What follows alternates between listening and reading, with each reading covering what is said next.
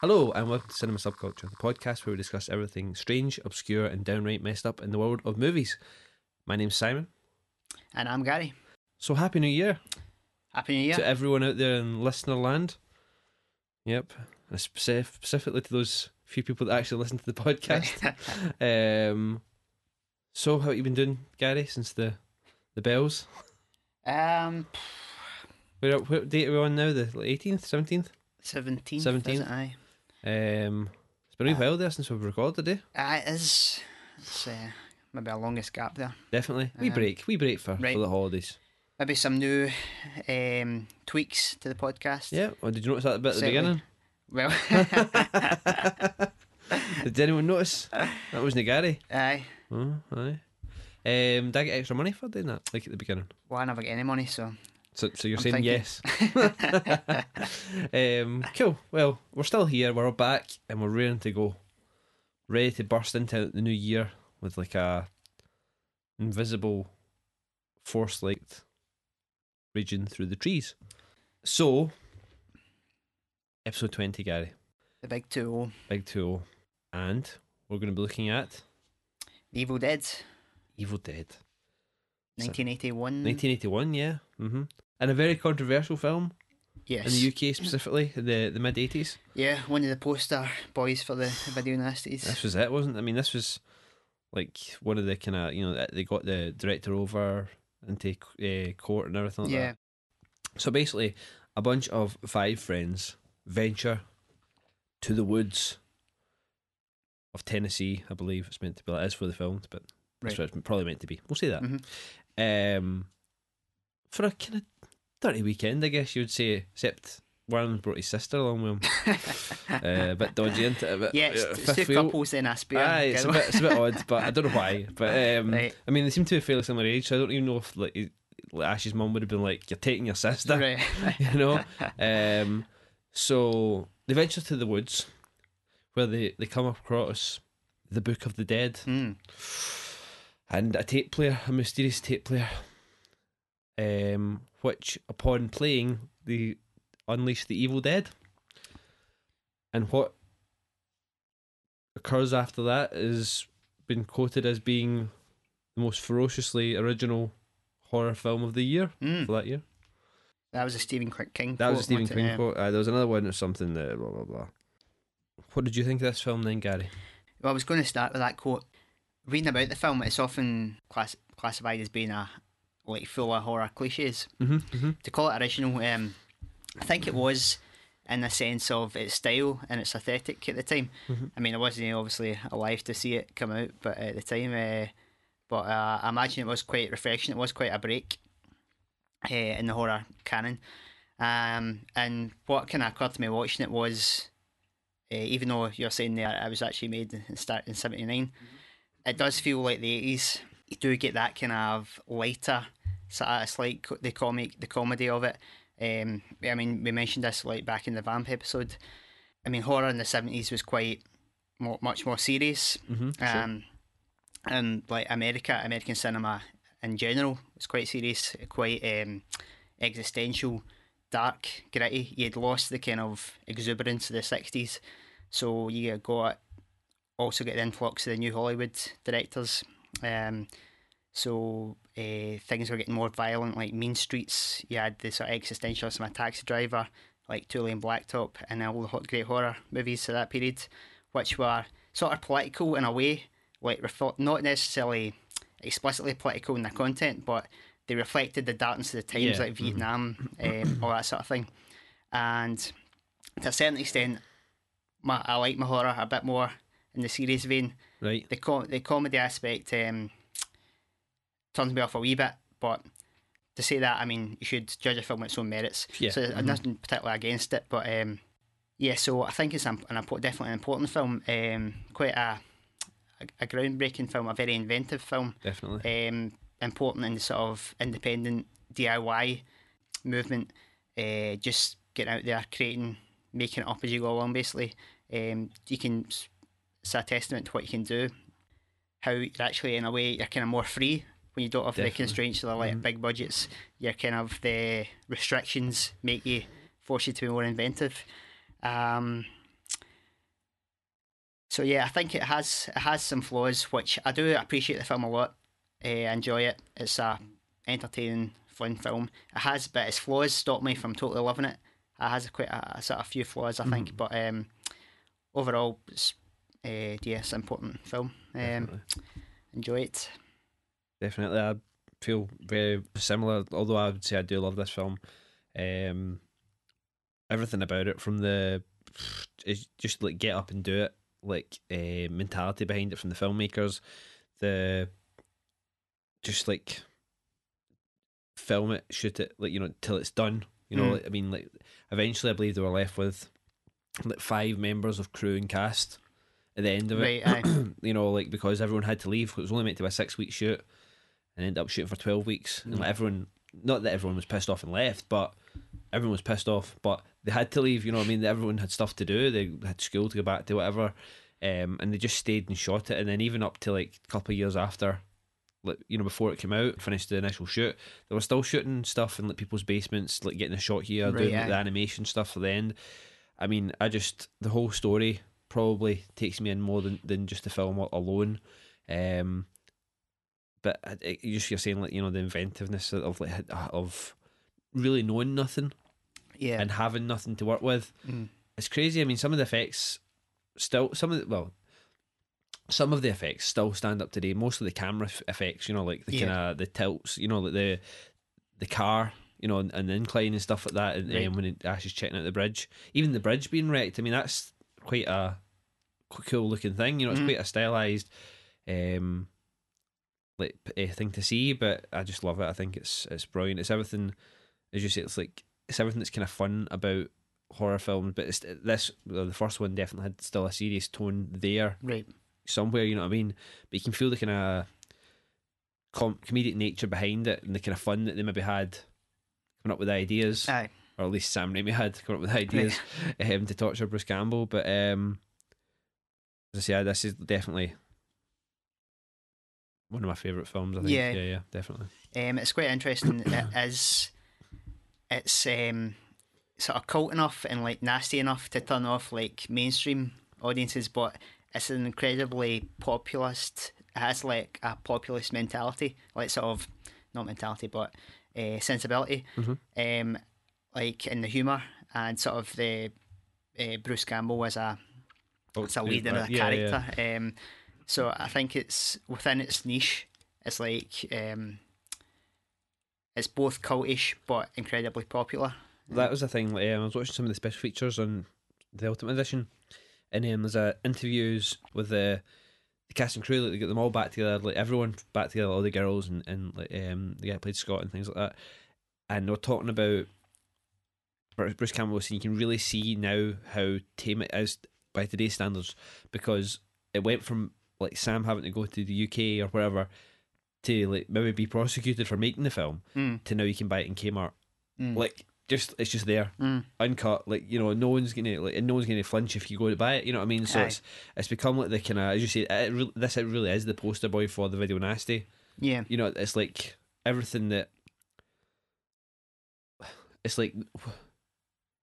It's like it's like everything that they should the, the video nasty should never have been, but it's kind of like I, the, the the maximum of the irony, right. That, you know, like of the, of the fact that they're all released now and more, you know, more or less uncut, Mm, um, and freely available mhm. today, you know, um, and not nearly as bad as anyone said they were. You know what I mean? This is like the kind of the the the biggest example I can think of that's really this should never have been.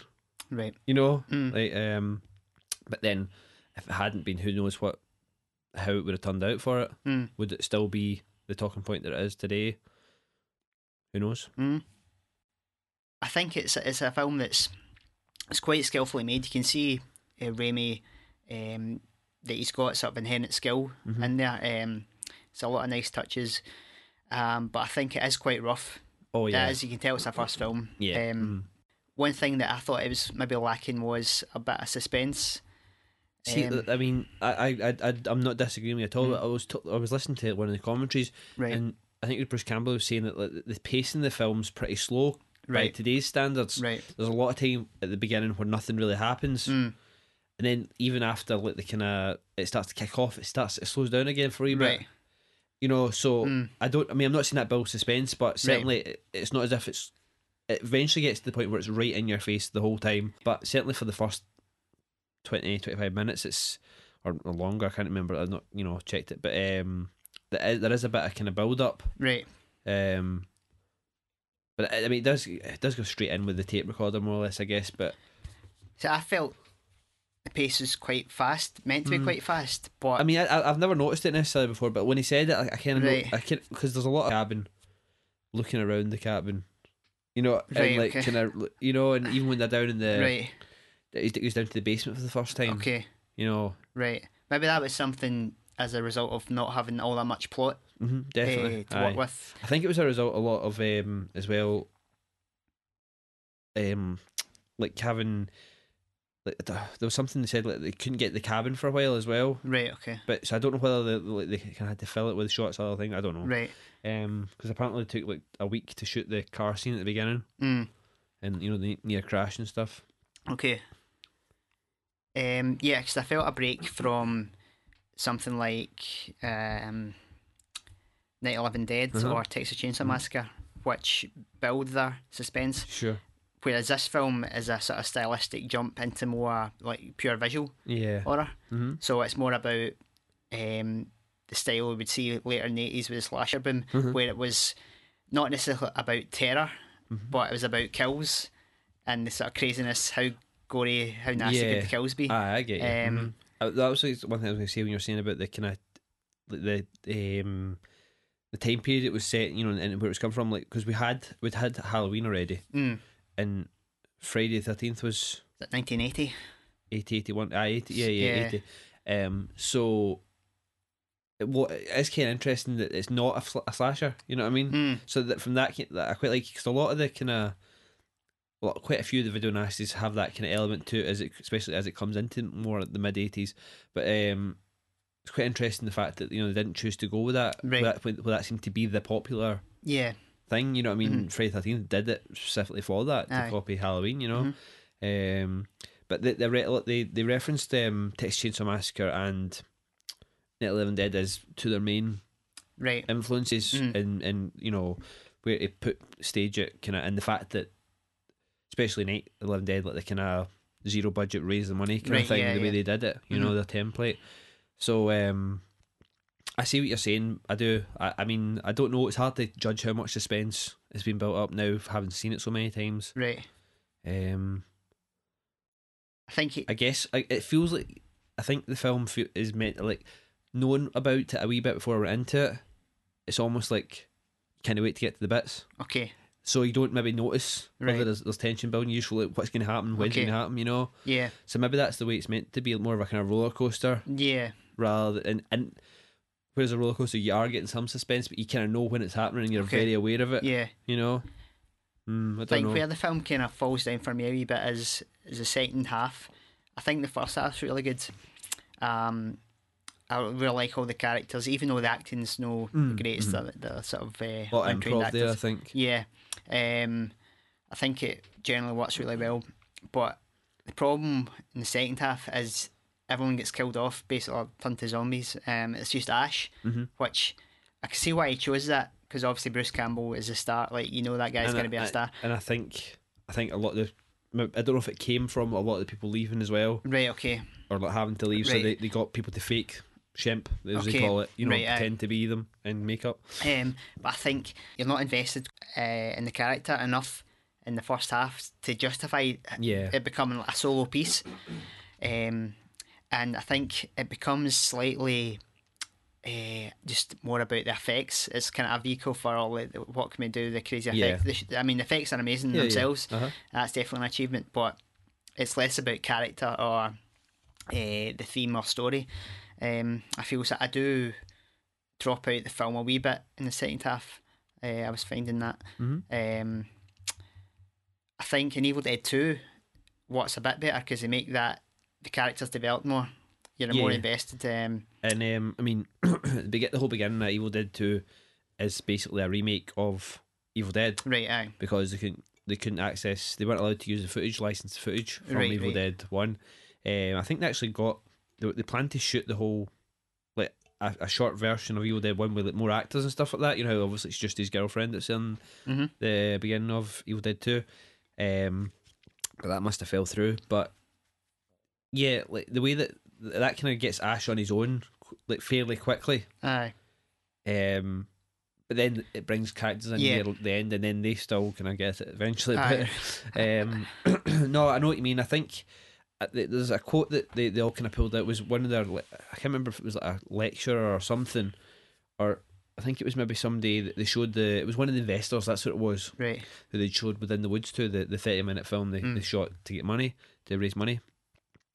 Told them, like. That you know that's good, boys, but just just keep the blood running down the, Right. the walls, basically, Okay. run down the screen. Aye. And I think actually, run down the screen maybe it was, and there's there's a couple of scenes where that actually literally happens. Mm. Where there's blood running down the screen, Right. you know. So I think they were just kind of going for like, let's just have loads of blood and go like, as much as we can, go mental with it.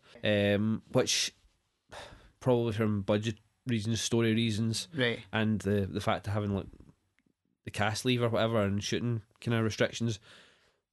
Maybe the only way they could have went with it. I mean, to what extent were they making a film that they were trying to sell in a way? Like, were they? Because I, I read somewhere that they went to some drive-ins and stuff and saw the kind of films that were playing. Well, I think I said, think the, the the original thing was that the there were uh, Sam Raimi and Rob Tapert, the director and producer, were at college, Uh-huh. right? And they'd found out that they, they could hire this auditorium Right. And they get like a student discount, like very reduced rates. And they showed some of like Sam and Bruce's, no, that's like um, low budget shorts that they'd made, Right. Aye. and they charged like fifty cents or, or whatever at the door, and they made like I don't know, like fifteen hundred dollars or something Right. like that, or maybe more, right? Um, and they're like, we could, and then they started going to the drive-ins and, they- Right. and they saw Texas Chainsaw Massacre things like that, and thought we could make, like not not specifically Texas Chainsaw Massacre, but they said we could make better films than what we're Right. seeing Yeah. here. Yeah. We could make a film that was better Yeah. than this. Um, and that's where it came from, and you know the equation of like, well, we can make if we can make that amount of money with these little shorts that are nothing really. hmm If we actually go out to make a film, Right. uh, we could definitely made within the woods. They, they funded yeah, that yeah. themselves off of that the money from the college Yeah. they'd made, showed it to investors, and then they basically they paid for it, for it the ve- investors. Mhm. Um, so after that, it was like we need to finish the film. You know what I mean? There was no option. Aye. Um, so Aye, I was just wondering, were they making it, trying to make it as gratuitous as they could to kind of um, appeal to the, the kind of drive-in audience, like probably because you have to be um, with that type of audience. You, it, quite it's weird because you're in a car. It's Uh-huh. like you have to. It's almost like pantomime. You have to yeah. um, Really make exaggerate everything over things. the top. Yeah, Yeah, yeah, yeah. yeah. It's uh, possible. I mean that that seemed to be the kind of theory behind it. Um, Yeah. Was make this kind of big like show. You yeah, know. Um, I mean, they they all kind of came from like quite theatrical, well, theatrical as in like over the top, like doing like slapstick and stuff like that. I think Bruce Campbell had done a lot of theatre, but um, like making the shorts and stuff like that, you know, Mm. comedy shorts, most of them. Mhm. I think they'd only made kind of one kind of horror esque thing. Um, they were very into the Three Stooges, you know, Yeah, that yeah. was the kind of one of their main influences in film and you know comedy stick, um, shtick, sorry. So I think they were just really going. It was a, a, an amalgam of the two. Yeah. I think they probably went out with the make a straight horror film. That was one of the comments he got um, from one of the investors when he showed it to them. Was like, I thought you were going to make a horror film. Right, And like aye. he says, my my heart just sank. He says, I, didn't, I don't think the guy knew how much of an insult it was because I did try to make a horror Right. film. um, so and then there was other folk that like, I mean, reports of people having to walk out cinema, Mm. like, thrown up. You know. Mhm. Um, so every like uh, what's the word extreme, you know, like going from people who loved it, people who hated it because it was too, you know, wasn't as scary, people who Yeah. hated it because it was Right. gross, you know. Um, but I think I think the problem with that was their intention was to max out Right. Aye. everything, and as I say, especially when they of limited for the the second or the third act, Mhm. um, they probably just thought let's just throw everything in. Aye. And I Um, think there was a lot of um, you know, how they talk about the Texas, Texas Chainsaw Massacre, like a lot of kind of insanity actually on set. Right. Aye. They were talking a lot, a lot about um, the latex point that the actors seem to have like in the Evil Dead. like when they were in the makeup for too long, Right. it would become a. There was one um, the girl that played Shelley, um, not Shelley, Cheryl, like uh, Ellen Sandweiss. Um, apparently, she had the makeup on, and one night she just. It- She'd been in it for so long. She had these contact lenses that you're only meant to have for for 15 minutes, Right. Aye. like maximum of five times per day, like full eye contact lenses. And she just went mental and started Right. ripping the makeup off and everything. And just like, that was it. We could, they couldn't shoot anything else that Right. night because she was just gone. Okay. Um, and apparently, a lot of people had that, like being trapped down in the, under the because there was no cellar in the cabin. aye. It was all just it was Okay. a hole. Right. The cellar was shot somewhere else. Um, so apparently, a lot of people. So I don't know if there was a bit of a kind of let's just max this out to get it done. Right. Like you know, you know that way. Like you you be shooting something, and can you make that a little more? Can you go a wee bit further? Okay. Can you scream a wee bit more? So I think after a point, it was just like. Boom! You know, let's get out of here and get this finished. I'm put, putting it to eleven. You know, Yeah. um, the making of so I was talking about the sort of hellish conditions. It was like staying in the barn, the, the, the, the, the cottage. There was no heating, Yep. no showers, um, and I, I've read things. I don't know how true this is, but there's an extent to like Sam um, took some pleasure in like putting actors through that. Oh, Particularly aye. Bruce, like Well, no, I don't know about the, the actor. Definitely Bruce. He was. Right, he was okay. quite mean to him. there, there, there were some comments about um about like you know it, he would be kind of we just need to get a shot kind of thing with the actors, right? aye, Um, but I think he was a nice enough guy about like afterwards, but Right. he just like he needed to get it. yeah, Um, because obviously they were under pressure from like they'd had to make the money back for the investors or they were out. You know what yeah, I mean? yeah. But there was a, a funny thing like um, apparently Bruce hurt his ankle one time just after a shot. Right. He was quite happy they'd finished for the night. They thought if you know he's guessing he was kind of running down the hill. It was just after he dug the hole for Mhm. Linda uh, to bury her. And um, he went over on his ankle. He really fucked it. Right, And apparently, uh, Sam and Rob Tapert like took great pleasure in poking his ankle with a stick repeatedly. And apparently, you can see it. Like you know, you can see it in the film, like him Right, limping a couple of times Right, because he right. just can't. He's like, um. So I think that was like the kind of the level, the kind of at that point you're maybe thinking, is that kind of what's the word? Franticness maybe making its way into the film right, near the end and the performance and maybe the Hmm.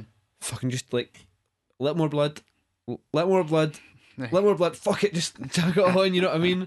Um, so I think, I think sometimes they were having a lot of fun as well, Right, and sometimes it was just like fuck it, we need to get this done okay. and get out of here.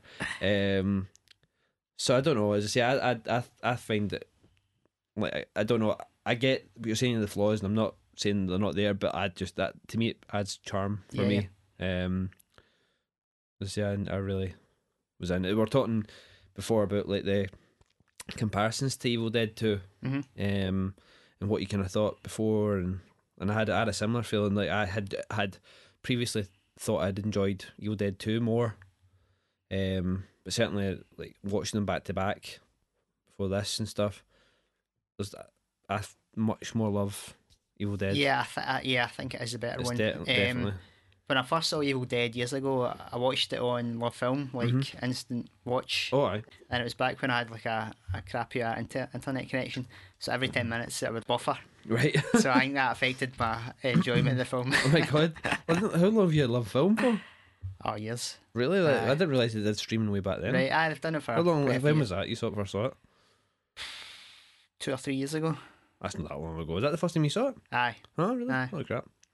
Oh, there you go. Um, so then I saw two after that, um, and I got I can't remember how I saw that, but that was a better. Uh, enjoyed the watching the viewing of the film, and that it's um, you can see the progression. Like Yeah, yeah. everything's about it. It's tightened up. It's more professional. Um, it's a bit more backstory. Mm-hmm. Um, Well, uh, but definitely more slapsticky though, and, and Yeah, cheese. true, yeah. like the bits at the beginning with Bruce Campbell and Linda, and he's like chatting her up Right. and stuff. And I mean, some of his lines are classic. I mean, they really are. But um, I mean, oh, some of the lines in Evil Dead are classic though. yeah, Uh, I mean, my favourite, I think, line is when he says to Scott, "What we're gonna do?" And Scott says, "We need to bury her, like Shelley." And he goes, "We can't bury Shelley. She's a friend of ours." he does it, says it's totally straight. There's some amazing ones though, like when he's like Scott's like dying on on the couch and Right. making him drink the water, and he goes, he says about me, you, Shelley, Linda. Maybe not Shelley. Wouldn't you like to go home? I bet you'd like that. Right. I just love them because I just played totally straight. Like you do, because you don't know whether it's just are they having a nudge wink or is it just like Mhm. just say something, you Aye. know?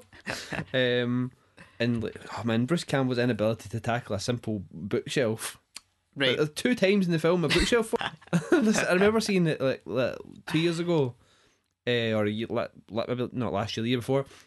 On Halloween, went to see it at the Glasgow Film Theatre, and um, and I remember like I was with one of our friends, Scott, and there's a bit where I actually whispered to him because there's a bit where he's on his own near the end, and he's looking for. It's after Cheryl's got out of the basement, and he's going into the room, and he kind of goes in, the camera's over his shoulder, and you see a bookcase, and he looks kind of hesitant. And I Okay. was whispering to Scott, I says, he's fucking thinking about that bookcase. oh, stay away from that bookcase. Um, but I think there was, there was in the commentary Bruce Campbell was saying about that. He says like basically the idea was that they had to keep Ash busy for a few seconds so there was a bit of suspense because Right. because uh, Scott was tackling Shelley, Okay. right? So the idea was someone has to stop him getting over there. Mhm. Um, and he says, like, th- looking back now as a little more experienced actor, I should just have pretended to be a bit more knocked out instead of wrestling with the one shelf, Right. the, the fucking like, MDF shelf. Don't work in IKEA, you know what I mean? uh, but I mean, it's there's, I mean, technically, even there's some like, amazing stuff. As it was said about the tilt, you know, the camera tilt with the the car. I, mean, I Yeah. remember the first time I saw that. You you do kind of like wonder what the hell's happening, and it's so such a like a simple camera trick when you th- when you actually work out how it's done. Um, because the camera's obviously tilted with the the car's actually on the incline, Right. and the camera's okay. like that. So when, right, when Bruce gets out and walks normally, right. it looks like he's over on his side. Okay.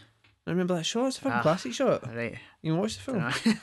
um, but there's other times as well, like with the, the tilt and the, the way it's done. But a shot that I still like can't. And the, I've heard how it's done Mm. or how it was done, Mhm. but I still can't get my head around how they did it all with like the no with no CG, Right. with no like really like money for proper effects. Like the the, the puddle mirror. Oh, aye. I, Yeah. That's a really good effect. Mhm. I thought you know it was really Yeah. well done. Um, because it's really effective and it looks really high quality. You you, you don't really.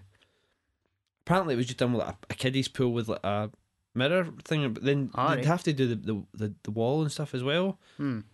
It just seems like quite advanced. Right. Aye. You know, quite technically advanced Yeah. for for what the rest of the kind of story around it would imply. Mhm. Um, Well, that shot's quite interesting because that kind of shows um, Raimi's sort of cine illiterate. yes, Um, aye, even though it's quite uh, amateurish in some ways, quite rough, um, he's putting a lot of stuff in there that shows he has a sophistication. I mean, that shot comes from um, Jean Cocteau, Uh-huh. Orpheus, um, which sort of a French kind of surrealist type thing. then he's thrown in like Dutch angles in there. Um, Mm-hmm.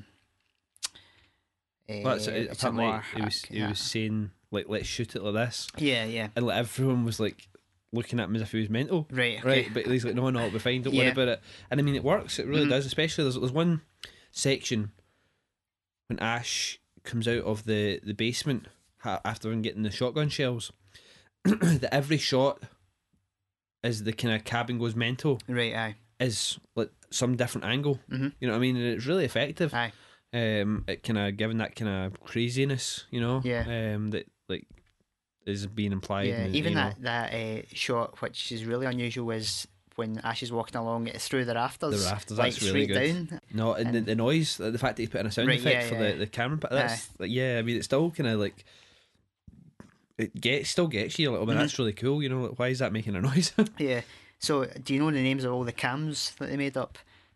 I know the there was the Ramo cam, Right. What was That that? was one for the ca- window. Right. Okay. um, The like, Vaso cam, the Vaso cam, which, which, is the dolly. yeah, the dolly, the slide. Vaseline dolly. Yeah, yeah. That's when the, he's dragging thingy out.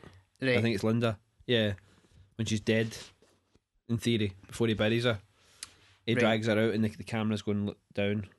Thingy. Um, there was the the force, the the effect, you know, the, the entity basically, Right. Aye. which was like a camera in the middle of two bit in, in the middle of two Yeah, before. amazing. Um, I don't think it's all shot that way though, because Right. they, they speak about the end bit being Sam Raimi running through the house. Uh, the very, I thought I read that was a bike. running a bike or something. Aye, well, Nah. in, in the commentary, like the Bruce Campbell commentary, he's t- saying about he says about that rat Sam running through the house, and he says he basically ran into me, like when he, you know Right. the, the people open the doors. Right. And he goes, now there's actually been a, a rumor that's been put about um, that Sam was actually on a motorbike, Right. and he actually says, but I don't. What I'm not going to tell you. No, I'm not going to. What he says? He basically says it's a lie, but I'm not going to change. I'm not going to tell you that it's not a lie. Because I, I don't want to like affect the, the kind of the Okay. funness of that rumor. I Alright. don't think he was on a motorbike. All right. Not even like a, a pedal bike. I don't think so. All right. That's weird because it looks quite smooth. Aye, running. aye. I mean, I, I mean, aye. Eh, maybe it is, but like, right. I'm sure he would have said because Right. he, he, he, says about it running first, then it's almost like he backtracks Mm. and says, "Oh, but there was this rumor, and I'm not going to tell you whether that's true or not." so I, no, I but don't the, think the so. The camera but and the plank is maybe the most um, iconic stylistic thing in the film. mhm. Um, even I, the I mean, beginning, it looks amazing. You wouldn't know it's not a steady no, no, definitely Um, not. Even the beginning, the actual first shots is apparently it's Sam in a, a dinghy in the water, Oh yeah, yeah, yeah. uh, and yeah. Bruce pushing Because at worst, I I was wondering how right, okay, but how did they do it? If it Yeah. across the river. But then I, I saw one of the, the documentaries talking about there was a boat or something. Yeah. Uh, well, I Um, mean, there's a lot of kind in the, in the deleted scenes. There's a, a 50 minute or 60 minute deleted scenes montage. Right. Not watched it all, but the, the first bit is basically a lot of test shots that weren't so smooth Right. with the with the, the entity Mhm. uh, running through the forest. But as I said, I don't know how he did the last shot then. Because it, couldn't have been the two before because it's there's not enough room Yeah. in the house for the people to be running through. So the only explanation is that he ran it. Right. I don't know. I, I, I don't think it would be a bike. Mm. I mean, what would you? Who would you would have to put it on his shoulder or something? How you know? How would you bike in? I don't okay, I'll attach it to the handlebars maybe or something. Maybe, maybe. I mean, I, I really Aye. don't know. But it is. It's that. That's one of the things. It's like take the kind of the VO, uh, POV. Yeah. Took the POV of like the the killer or entity from like your Halloween and you know other slasher films, and really kind of put it into like fifth gear. You know. Yeah, totally. Because obviously Steadicam has been about since '76, I think Mm-hmm. Yeah, it was yeah, first yeah. used. But um, I think they uh, put it on overdrive. Not Definitely. quite. Nobody's done it that fast. Aye, yeah, yeah, definitely. What about cliches in the film? Uh, do you feel do you feel is uh, a, a bag of cliches? Oh, now it is Mm. definitely. I mean, I don't know how cliched it would have been. I mean, you've got the the girl going out into the woods herself, shouting, yeah. right, or like speaking to herself, right? You know, Right. like, uh, you've got the monster in the basement Mm, potentially, mhm. even before there's a monster in the basement. Aye. If you know what I mean. You don't have the, the hero girl that you usually have. You get a guy. Aye, That- well, that's aye, that's another thing I was going to talk about. Aye, uh, kind of inverts that um, convention, even though that hadn't um, totally Yeah, came to the, it had boomed with the, the slasher cycle, sure. but even before that, it was generally something like Dracula. Um, it's a, a feminine protagonist who's rescued by a man Mhm. or something like that, uh, uh, which is the norm. Mm-hmm. I guess it's kind of a just reflects sort of patriarchy that we can't have uh, that the male's got to be the hero. Sure. Uh, we can't have like a, a male character in distress. Nobody's gonna want to see that. Yeah. So, uh, Um, I mean, quite other other cliches. What, what yourself? well, the, you- the big one is sort of cabin in the woods. right, yeah, But yeah, I was thinking that's a cliche now. yeah. I but don't this think. was kind of contemporary, contemporaneous. Uh, I mean, with I- that, I can't- Um, I mean, I don't not. I don't have the maybe the knowledge, but I can't think of another cabin in the woods story before this. obviously, not explicitly a cabin, but the sort of remote uh, location Mm-hmm. Yeah, is obviously Night of the um, great fodder for any horror. Uh huh. um, where you're kind of the rules of civilization don't really apply when you're in a remote area. You can even go back to like the Gothic tradition with Mm-hmm.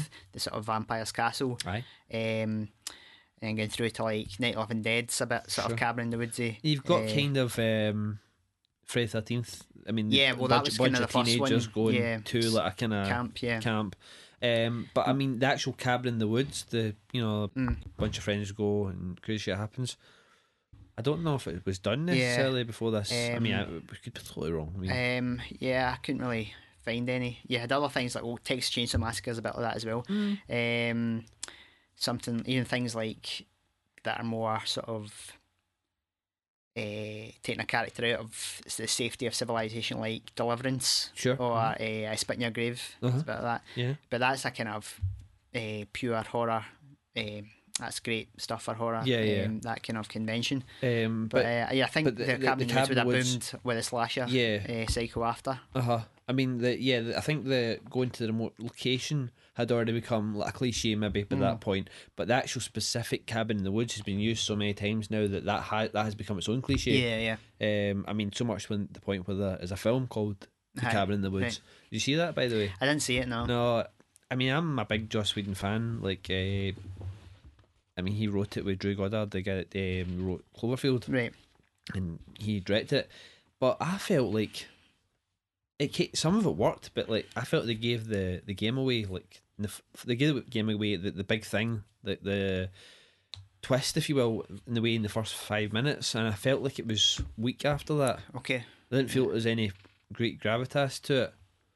But I mean, funny, you know, it, it wasn't it was wasn't straight horror, it wasn't straight funny, right? It had some interesting bits in it, but I felt like and it was some clever bits, but I felt like it almost thought it was too clever for its own good. Okay. Right. Right. Um, I thought I felt something like Cabin Fever. You see that? I didn't see that. No. Is that Eli Roth? Yeah, I felt that did something different, better Okay. because you, you don't like Eli, Eli Roth. I can't say I'm a fan. No, because of the Hostel films. Right. Well, I think that's only two films I've seen, but he I've seems never like seen. a total hack I've to never, me. I've never Like, seen uh, Right. either of the Hostel films, but um, or any of them. I think there's three now. But Cabin the Wood, eh, Cabin Fever, like kind of, you're, you, well, you know anything about it? Um, I heard. I thought I heard it was like kind of just a total Evil Dead remake, like Well, nah, just no, like it's not. off, rip off rather. No, because there's nothing supernatural in it at all. All right. Okay. It's you think it's going to be that, and that's the way it's set up, right? And that's obviously where he's got the inspiration from. Right. right? I mean, he admits that that's literally what he, he, he took from it. Um, but so the friends go to the cabin, and there's some funny bits in it. Actually, there's some quite clever bits. Um, and they go to the cabin, and then stuff starts happening, and somebody turns up dead or killed, like mutilated almost, not one of their party, someone else. Um, but it actually turns out it's like a flesh-eating virus that's been unleashed right. nearby. Uh, but it, but it plays out like either a slasher film or something su- supernatural for a wee bit All right. and then the you get this, and, and it's not that at all, Mhm. and you're just it's people trying to not catch this virus. Right. But the way it plays out is like you know you're going expecting this, expecting an Evil Dead rip Okay. or some sort of slasher film. Uh, it was quite refreshing. I thought this is actually all right, you Mm. know. Um, so I feel that did it a little bit, did something different, better Okay. than than Cabin in the Woods, and that's maybe sacrilege to some people's ears. I think a lot of people liked that film or loved that film, but uh, I need to watch it again. But I didn't. I didn't feel it was as clever as it thought it was being. Right. It, it was well written, Mhm. but the actual structure was like gave it away too quickly. I thought. Mhm. Anyway, coming back. Um, more cliches. Um, does do the kind of zombie cliche, which I guess is kind of de rigueur when it's your pal becomes a zombie and you don't want to you don't want to believe it, yeah. or your girlfriend. yeah. No, she's she's all right. Yeah, She's yeah. all right. But uh, um, I mean, it's less of a cliche back then. I would Mhm. think. Um, Night of the Living Dead did it. Dawn of the Dead was before this, wasn't it? Is that Uh, Dawn of the Dead. seventy eight or something? Yeah, yeah, because I because Right. uh, Nateland Dead was sixty nine. Aye. aye, aye, aye. Um, I mean, Yeah. yeah, like I, I, watching it at this time, like having seen all the Fulci stuff, I thought the look for early, the early zombies was kind of similar to some, like you know, the, the eyes, the, the beyond, you know, the kind of. there's Fulci shots, Yeah, but yeah. yeah, Fil- they bought uh, Fulci would have been either the same time or after. Yeah, well, wouldn't that's what I thought because I was started thinking. I wonder if he's seen, you know, Right, if he's been kind of taking any influence. Aye. Um, because even the kind of supernatural zombie, rather than the kind of science fiction zombie, almost you would say that Romero does. Mhm. You know, Yeah. um, was more of a kind of reference. But I know, um, I mean, it definitely felt there was nods there, but I, I don't know whether when was Flesh Eaters released? Seventy nine. Twenty nine. So I mean, it would uh, it would have been just Yeah. this time. So I, I don't know. I mean, it's possible that the the makeup artist had seen that Mm. Um in seventy nine and Mhm. kinda thought it was a good idea. I mean, not necessarily horror cliches, but there's a few kind of dramatic cliches you might say, like uh, the bridge being down, Uh huh. can't escape the, the cottage, um, the car. It does start and end, but it's a bit, only start. There's another one. They do like a Lewton bus. You know that? No. You know what a Lewton bus is? No. A Lewton bus is um, it's a horror cliche where it's normally in the first act of the film where you're building up something that's getting suspenseful, the music's going, you think it's going to be a big scare, and it turns out it's like a totally passive thing. It's like a power or something. Aye. Like The Exorcist when um, Ellen Burstyn's in the, the attic Uh huh. and she thinks she hears something, it's a bird. Yeah, yeah, Right, yeah, right. yeah, yeah, right, Uh, it comes from um, Val Lewton, who was a producer at RKO right. and produced a series of like horror, sort of noirish horrors in the forties, like in in the film Cat People. Okay. Is a character uh, being chased by someone. It's building up, building up, and then you think she's going to get attacked, but then a bus pulls up. Oh, right, So right, right. Yeah, that's it comes Uh, from. oh, so yeah, like, I, I mean, a lot of horror films do that. Yeah, now, yeah. But yeah, The bit where Ash, uh, Scott goes, goes down to the basement, Mhm. and then he doesn't come back, and then Ash goes down, and then Sure. he goes boo, like scares him. well, you've also got the bit with the when Cheryl's been chased through the woods after the, the infamous scene, Right, and she's trying to get the keys, struggling to get the keys open. right, And although the, the entity is there, Ash grabs her, right. Okay. and Mhm. um, I mean that that's probably the kind of. I mean, they did it a wee bit as well with the. Like, because they, they, they, they can they talk about the unsuccessful scare of the film, um, when Cheryl's kind of scratching out the, the Book of the Dead in her pad, Aye. um, and then it's focused on something, and it just switches to the blender. Like a blood looks like red. Obviously a margarita mix or something. They're making Right. some sort of drink, Right. and it's like a blender. Uh-huh. It goes right. Right. Like right in the middle of the screen. It looks like blood or something. You know, it's they always say that that didn't really work, but they were trying to be kind of Okay. folk a jump or whatever. Uh, but yeah, no, yeah, I didn't know that was the term for that. Right. but aye. I mean, every fucking horror film Yeah. uses that, don't they? Now, Aye. there's no. If I ever make a horror film and like a proper horror film, I'm, I'm like, I'm never gonna put that in it. I'm just kidding. I was like, no, I'll probably, I'm lying. I'll probably put that in. There's a few other, not necessarily cliches, but like references to other horror oh yeah, movies. yeah, yeah. hmm Picked up quite a few. Well, The Exorcist, I thought was quite Oh, in yeah, there quite yeah, a yeah. lot. When Linda becomes a, a zombie Yeah. demon. Or well, I, I I found I thought more when Cheryl becomes when she's in the basement and stuff like that. Right. Or Oh more, yeah, more yeah, voice, the, the voice like, mimicry. uh, yeah, yeah. Um, but I thought the makeup Mhm. was exactly like uh, Linda Blair. yeah, yeah. The, mhm. the doing the eye, the contact lens eyes. Sure. Um, I love- I love the bit where um like Cheryl grabs him for the for down in the basement, like through the wood, right. and she's grabbing at him, and she just screams, "It's your sister, Cheryl!" right. I just lovely. because before that she's been pretending that she's all right again. Aye.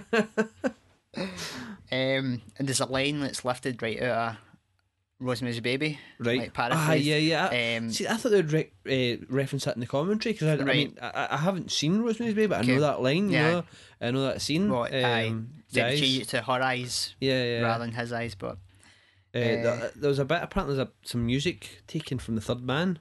A music Oh, really? Um, again, I, I haven't seen that, so right. I, I didn't, Didn't re- notice notice it. But um, apparently, there's a, a sound All right. that was in the Third Man that they Okay. or a music cue or something Right. they took. Hmm. Um, but yeah, there's I mean, there's a poster, the Hills Have Eyes poster in the basement. Yeah, you noticed that? Apparently, that was a, a thing between them and Wes Craven. Eventually, it was a bit of a tit for tat. Eventually, All right. but um, apparently in the Hills for Have Eyes uh, and the what do you call it, the trailer or whatever. Right. Have you seen that film? Yeah. Yeah. So I've not seen it. Okay. but is there a trailer or something? Like a Oh, caravan or yeah, something? yeah, yeah, Right. yeah. Apparently in there there's um, a poster of Jaws ripped in half. All right. And Sam Raimi took this as like is that like Wes saying like you thought Jaws was like a horror or like, like you know a thriller or whatever tension building well that's fucking nothing compared to this Right, what's going on in this fucking trailer right. so the thing was that he was doing the whole thing like well you thought House of Ice was a proper horror like that Okay, fuck you like this is you know um and then I think they've done it there's been a reference in I don't know if Nightmare on Elm Street did something or I don't know uh, and then there was the last house on the left Yeah, something, Nightmare on Elm Street. Um, the main cat, she's watching it at one point. She not? Evil Dead Evil Dead. Aye.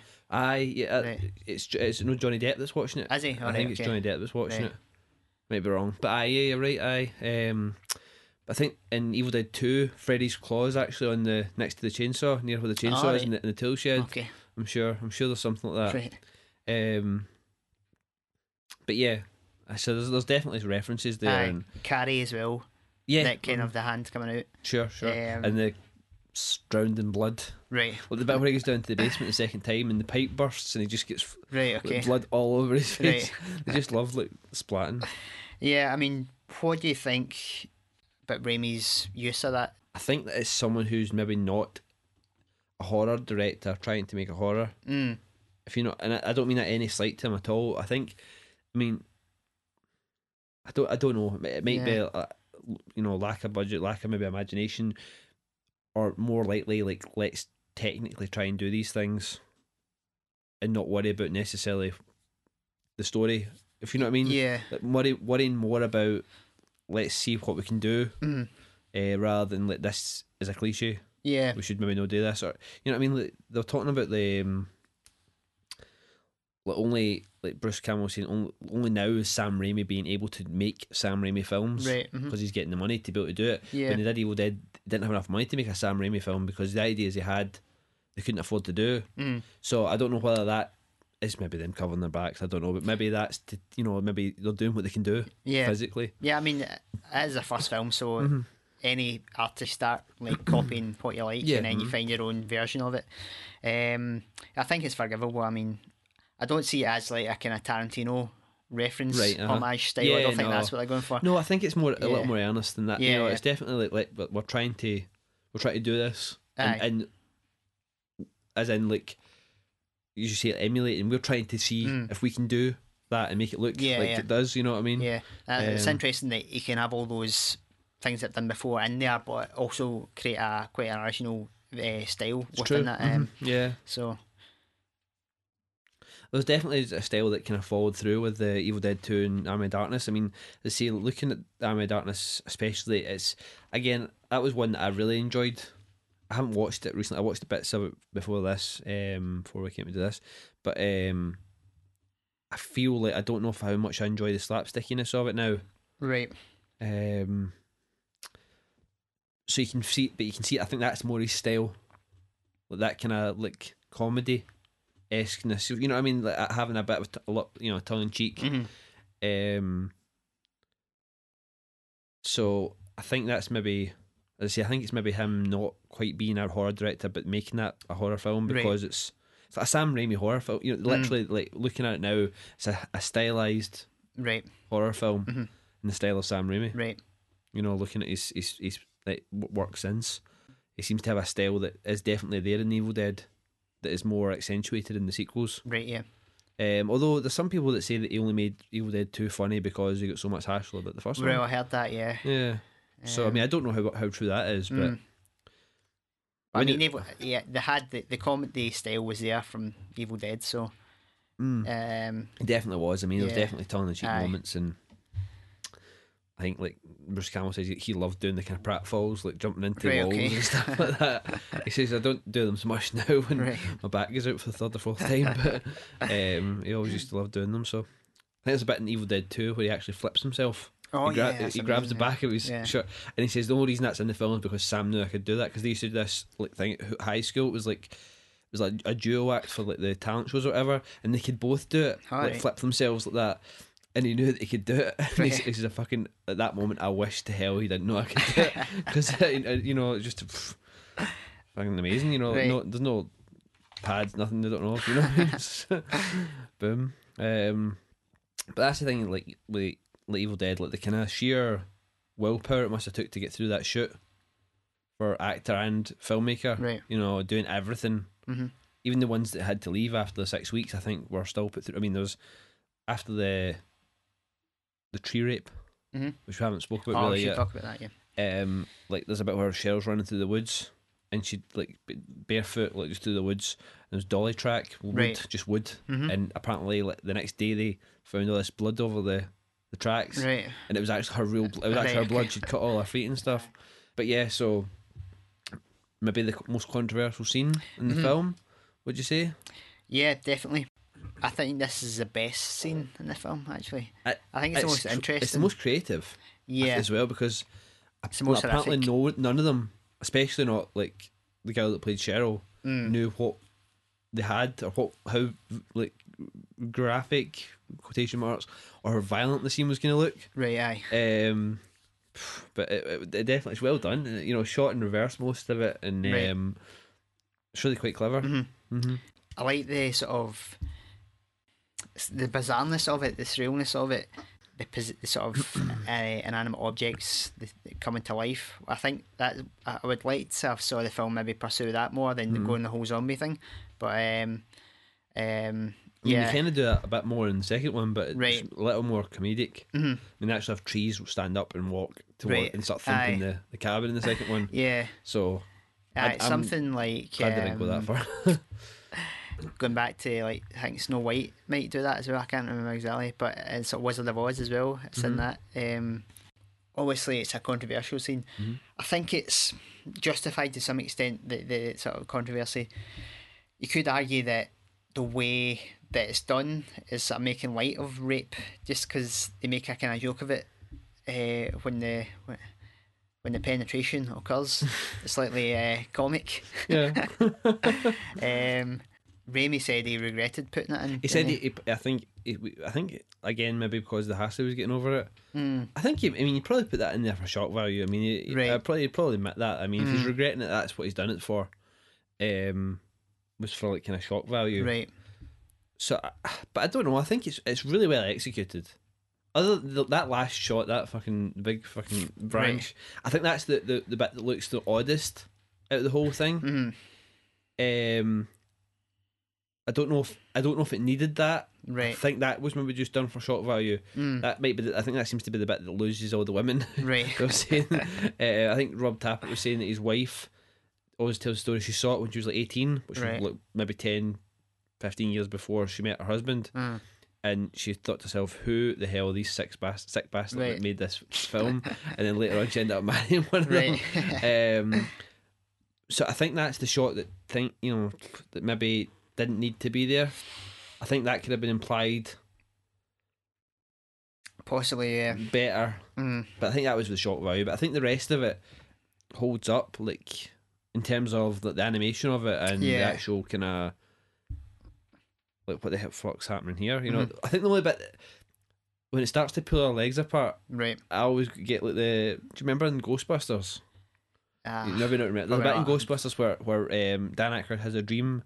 Right. He's staying in the, go- the, the in the, the firehouse the first night or something like that, and he has a dream, and it's this ghostly woman who um like start, who's floating above his bed and starts to like, unzip his trousers. She disappears, and his trousers unzip like magically, and then it's like he's getting a blowjob, right? Right. And for some reason, that when the leg it always goes slapstick for me, as if because she kind of looks down to say, "What?" Right. right? You know, because it always it just looks a wee bit kind of comedic, and it always reminds me of that kind of tone like in Ghostbusters for some reason. But um, it's definitely that big Yeah. branch that gets. Yeah, I can understand the, kind the, of the whack. um, female perspective, but um, it's just a shame. 'Cause I think that's definitely the most out there scene. hmm It's just so bizarre. Definitely, I, th- I think the aftermath of that works pretty well with the chase and, Yeah. and her reaction to it, like, Mm. and the fact that like she's the one that knew all along there was something no right, kind of thing, Mhm. more or less. I, th- I think probably the female reaction would probably still quite, maybe not as violently anti towards it, more Mhm. of kind of like what the fuck's that get off, Right. or what's this rubbish, you know what I mean? Aye. I think the kind of mainstream female would probably turn it off after Right. that.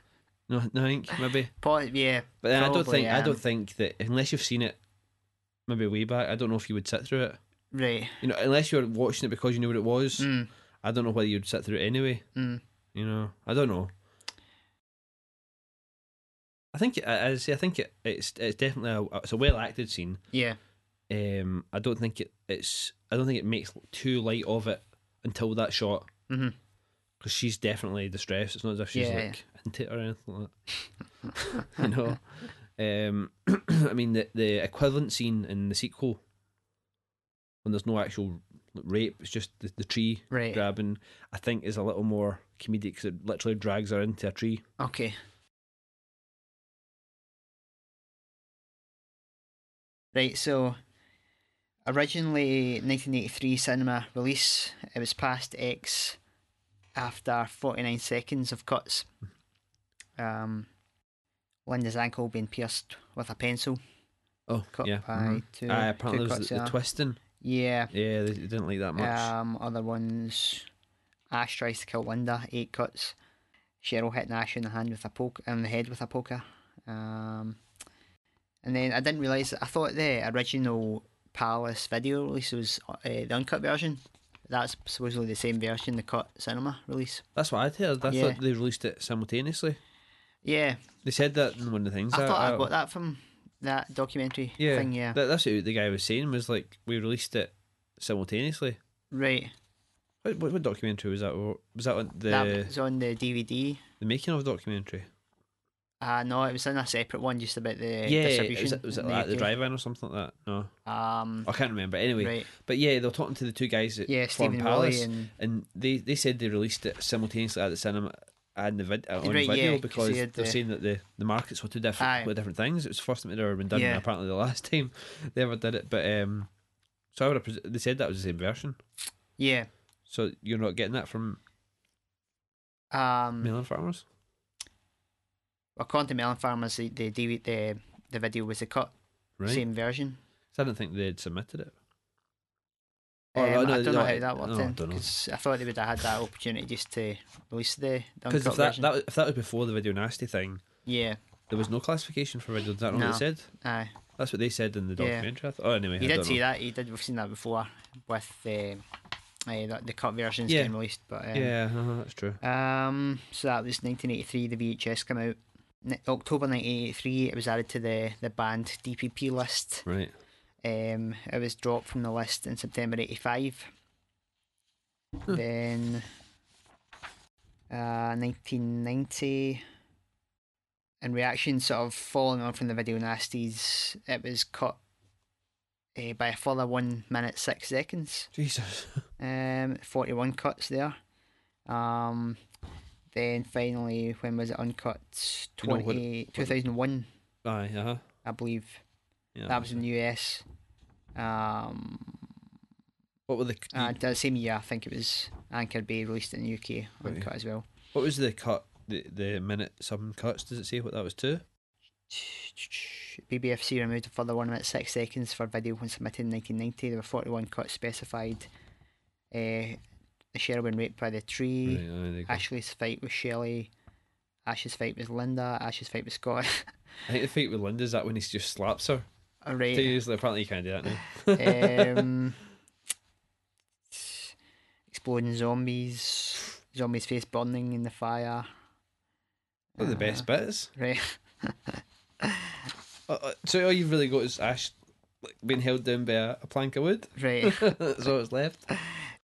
Yeah, so this was one of the big ones that was taken to court. It was one of the, the bigger court cases. Um, say a bit about that. So, under the Obscene Publications Act, Act uh, Palace Pictures was prosecuted, and the case was on July twenty fifth, nineteen eighty four. I think Raimi, I think that was the one Raimi turned up for, but the judge said, "Oh, yeah. you don't need, don't He need you." all that way and then uh, yeah. Um, t- t- yeah, so judge the the case was uh, spread over four months. Um, and when a judge the judge uh, seen the film and he stated that he didn't uh, regard the film as obscene, so there's no That's case right. He answer. basically told Palace Yeah. that he, he doesn't think there's anything to answer for. Yeah, so that was dismissed. But I think the problem was with the court cases, everyone was different. So in some places it was Right. convicted as obscene, in other um, uh, places it was like dismissed. I think that was why uh, they moved away from prosecuting under the Obscene Publications Act, and they moved to um, bringing in like the Video Recordings Act, where it was Mm. stricter. Right, if it doesn't have a certificate, we can prosecute. Um, because that was a bit that was a total That's like the whole like circus, wasn't it? yeah. I mean, you, like you should get a jury together to convict a murderer. Like if like Right. if like half of them say like he did it and the other half say he didn't do it. You know what I mean? Mm, They, they don't just make up a new act to say, well, right. you know, we think he did it when he was, so just kill him. You know what I mean? Aye. Get him sorted. So yeah, the Evil Dead dropped from the the list, and it was moved to the uh, thirty three. They dropped thirty three of the Sure. seventy two. Right, right. There you go. Coloured history. Eh, Would you again like come back to the you know, do you think this would qualify still as a video nasty these days? Um, uh, I can't say so. It seemed totally anomalous at the time. Even, Yeah, yeah, uh, that's it. I Even with all, all the other films. Aye, aye. I Um, mean, it's it's definitely five shades light like away from or lighter than some of the stuff we've, we've looked at. You know that was on the, the band list. Mm. That even that wouldn't you know we wouldn't classify should still be there. You know what I mean? yeah, Um, just the tone of it. the only bit that you would think in that in the um, 80s you think right well they would probably automatically cut that just because of the time that it was would be the tree Right. scene the tree rape that's Mm. the only bit that you could say that they had some justification to cut anything. Yeah, yeah, if people were maybe sensitive about rape right that's the only bit that I, I could see that was you know what I mean? Like they, they Mhm. could even could argue like with a kind of you know this maybe shouldn't be happening or whatever. But like even then it's still Yeah. pretty out there. It's trees. You know?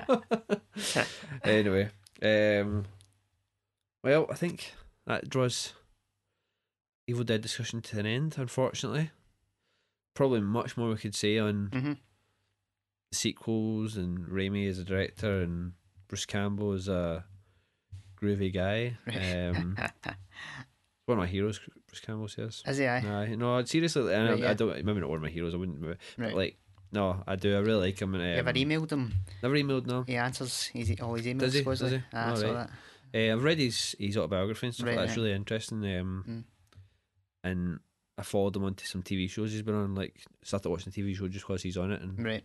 generally he's the best thing. Like the TV shows are alright. Like one Burn Notice, it's it's not a particularly Right. amazing show or anything like Okay. that, but it's always worth it for his kind of banter and his kind of dry wit. It's pretty clever. Um, I think I'd watch anything with him, and I've seen some of his really shitty stuff as well. Right. Like, well, Maniac Copy was in, right. Aye. um, and there's some really dodgy ones. Alien Apocalypse, Right. But it's alright because he's in it. You know what I mean? You ever seen Bubba Ho-Tep? No. No, it's alright as well. one? Yeah, it's it's Right, alright. It's pretty good. It's for um, oh, director Phantasm. Uh, I almost had it there. I can't remember his name. Um, but yeah, definitely spawned a epic le- legacy. Right. So news, Gary. What we got? Let's talk about HMV. Cool, right? Talk about HMV. One of the big stories in the Yep. UK. It's actually a couple of th- um similar stories. Yeah, well, H- HMV is the big one. It's Yep, mhm. um, basically they've been they're in- into administration now, aren't they? Officially, uh-huh. um, looks like the end for the on the high street Yeah, for the last standing uh, music and film. Isn't? I mean, it's kind of gone the way. It's kind of gone the way of the.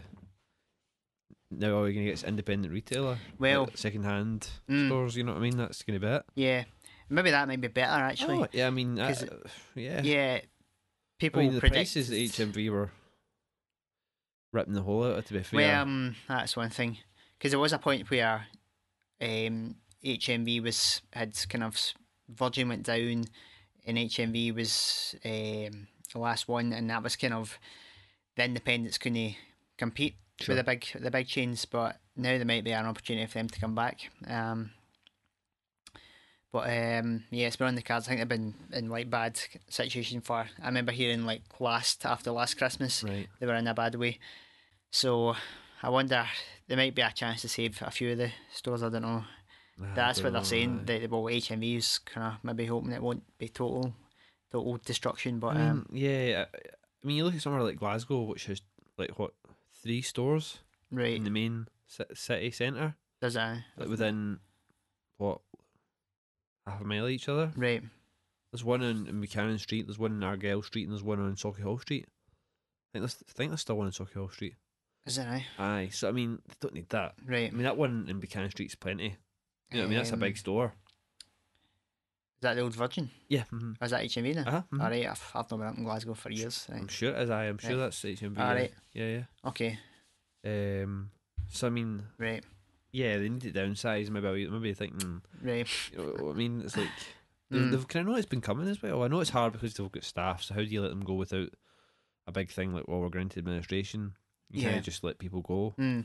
So, I mean, some of the prices that they've been doing, I mean, even the for sale prices Yeah. are more expensive than than anything, even on their own website.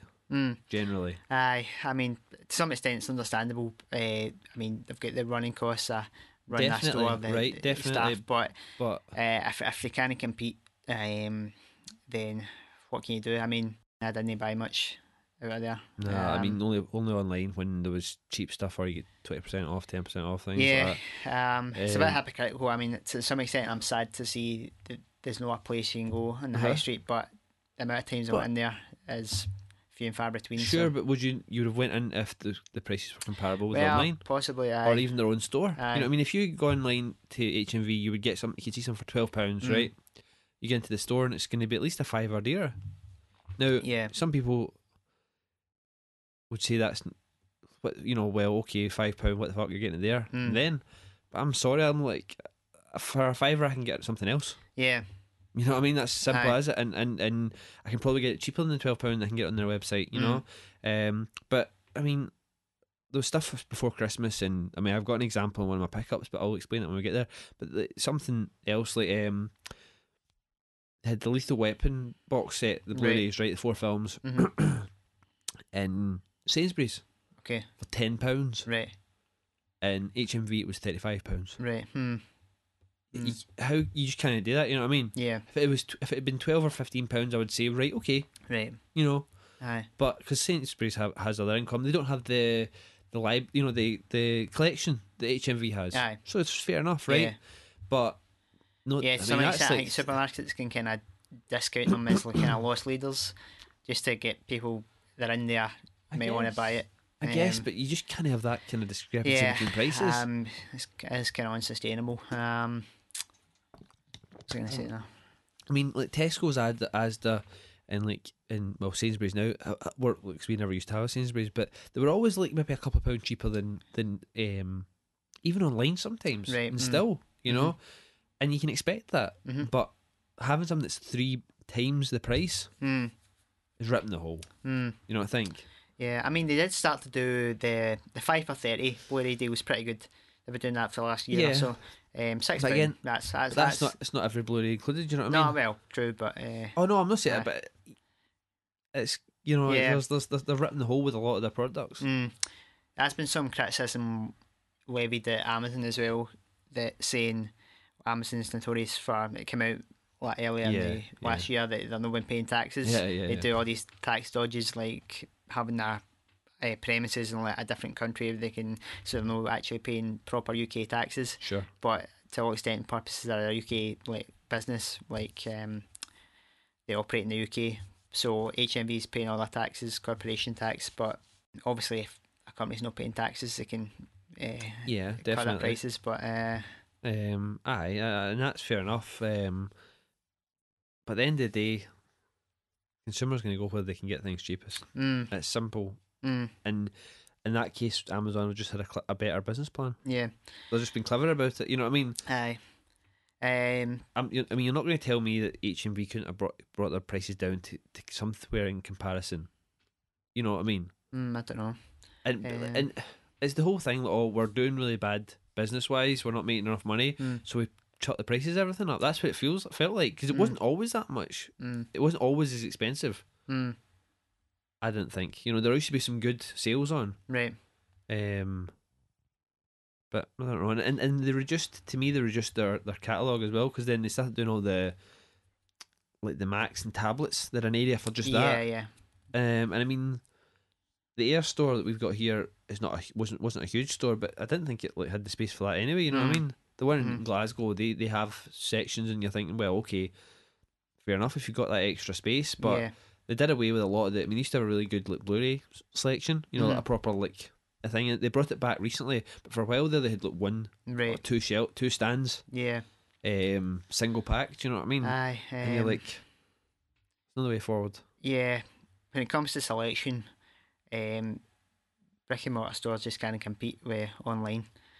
Back in the nineties, I remember going to HMV was like Yeah. kind of that's amazing. Look Aye. at what you can get. Yeah, like when when- they said they were opening one up in the air, like it was like, oh my god, Yeah, yeah. It's like we wanted this since we were like aye, kids, you know. 'cause you, you didn't get a chance to see this stuff. Um, could browse that all the uh, the CDs for ages, Mhm. for hours. Um, I mean, I can still spend a good whack of time in there Yeah. looking, but I'll Mhm. never buy anything because Aye. everything's just Yeah. You know, I know that it's cheaper online. I've literally have my smartphone there and then I can check Mm.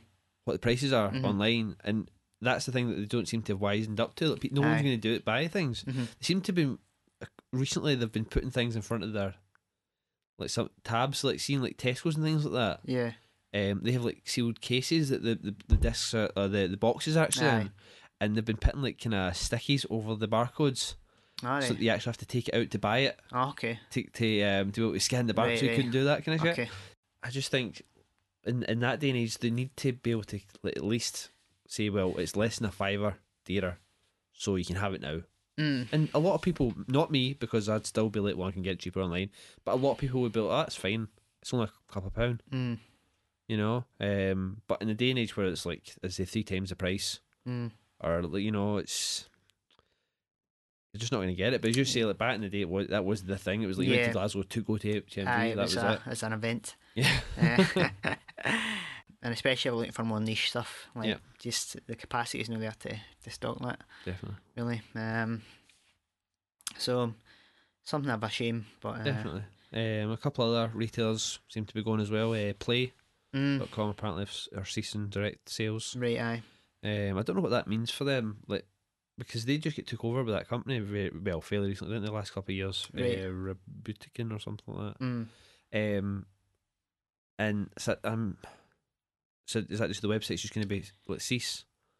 Well, supposedly this is going to continue as a marketplace. Right. Oh, okay. Right. Right. So right. So It's right. Yeah. Well, that's, sellers. I mean, th- that was always for me for a long while was Play's strength because you know the price you see because the uh, postage was always free with them. You know, Mm. like Amazon. Like sometimes you go on, and it's like like pound odd Yeah. extra. Like, sometimes you think, oh well, but um, in Play it was always whatever the price was. That was Aye. you know everything was free postage. Yeah, play play get that uh, out there first, they? The free postage and everything. Oh yeah, That was always free innovative at the time. But then Amazon kind of Yeah, yeah. Aye, got of Amazon used to stop used to cost, but um, Play was always free. Yeah. Uh, but Play get really sloppy recently. The Right. last since they took over that company, though it became more in line with like Zavvi, like you know the, the length of time it took for things to come and things, Mm. you know.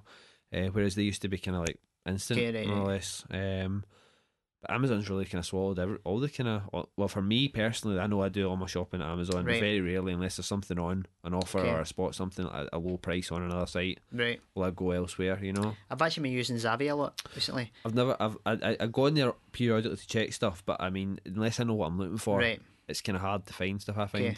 I know they get a lot of flack for being really like taking ages to post Mm-hmm. stuff and make mistakes and that. I've not really had that many problems with them. I've- I don't actually mind waiting Mhm. if Zavvi do a lot of like ten percent discounts and stuff. Yeah, I've never you. had any of them. Through, Right. I. I've, mean, I have bought like a fair bit of stuff, and I've bought some pre-orders from. Right. I've never had any problem getting them. Just Mm. you have never had a, single problem with them. Aye. I think I had one. I, I think I ordered. Maybe Maniac Cop from them or something Right. like that, and it was like at a cheap price. It was like five pounds. Right. It was one that was really cheap, um, and that took a wee while to come. But that Mhm. was the most. You know what I mean? Um, but no, I've never had a problem with them. But I I've don't know how I go about my- getting these ten percent offs. Right. um, they do a lot of good deals. Uh, definitely the cheapest place to get Masters of Cinema. Mm-hmm. I've had some good deals. I remember I got the Saturday night and Sunday morning Blu-ray for three ninety nine Right. Oh, years yep. ago. Uh, that was like a deal of the day Yeah, or something. Um, and they've got some cheaper the Studio Canal collection. I picked up them for like ten pound. Mm-hmm. It's like cheapest you ever see them. So um, yeah, No, yeah, definitely. I mean, um, play was good at one point, but they definitely went down. yeah, I've not used to it in a while. Um, and Blockbuster seemed to Ah, be on the way out as well. I mean, that's a big hit personally because I, I go there quite a lot looking for like like pre-owned Blu-rays and stuff like that, and I usually get. I haven't got anything recently, really, because they're, they're putting out more and more ex rental stuff Right. rather than stuff folks traded in. Mm. So it's kind of been a bit of a poor selection recently, but it was always you could always find maybe like one or two. You'd be like, oh, that's actually a decent deal, you know. Mhm. Um, and I mean, Yeah, where are you so- going to rent videos? You know, I know like most people are streaming now and Right. or LoveFilm, whatever. But there's always the the people that like, you know, don't have that or don't want to pay a monthly subscription to anything Right. and just want a video. Mm. We can get um like streaming on demand now, like for True. Is it Blinkbox, Uh, I which get- is You know what I mean? Like, even like, I know it's it's not maybe, but there's a, there is a generation still there that don't know that aren't very tech, Right, tech aye. savvy and are not maybe Mm. wanting to. use the magic Yeah. box of a computer to Yeah. Mm-hmm. you know stream a film or whatever, or hook it up to TV or have a smart TV or Yeah. you know. So I feel like it is a bit of a, a shame, and there's definitely a market for rental, like actual physical rental store. hmm But maybe something like the the you know the vending machine tape system they have in the states. Right. I think it's tried a couple of them. Aye, they tried a couple of them over here, didn't they? I remember seeing Did they? one when we were back at school. I remember seeing like see how um you know the police station is Right. right, like the kind of MFI side where that used to be. Okay. There used to be a, a, a, a kind of vending machine box outside a video store, like a kind of like small independent video store kind of place, and it was like a proper vending machine right. style thing, and you, and you put in Mm. whatever. Um, but aye, so I don't know if Redbox is maybe the way. I'm a big advocate. I love film. Mm, oh, I feel. I mean, yeah. that's fair enough. Again, like, I just feel like some people don't want to pay a subscription, you know, and they're only looking for when and if they want it, and Mm. not everyone's tech savvy enough to to steal their movies online. Not that I'm Right. love film, but you know, but you know, like some people Right. do would do that rather than rent, Mm. and that's probably what drove drove them out of business. To be Yeah. fair, um, Well, we might see a resurgence of independence as well. Yeah, that, true, that that'd be guy cool. has won. in Yeah, I think. mhm. but you might find the resurgence, but like I don't know, it seems it's getting closer and closer to this by by physical media. Yeah. Well. I- mm, when when the day when the day, in the day when you can't buy a brand new DVD or Blu-ray or rent on the high street, mhm.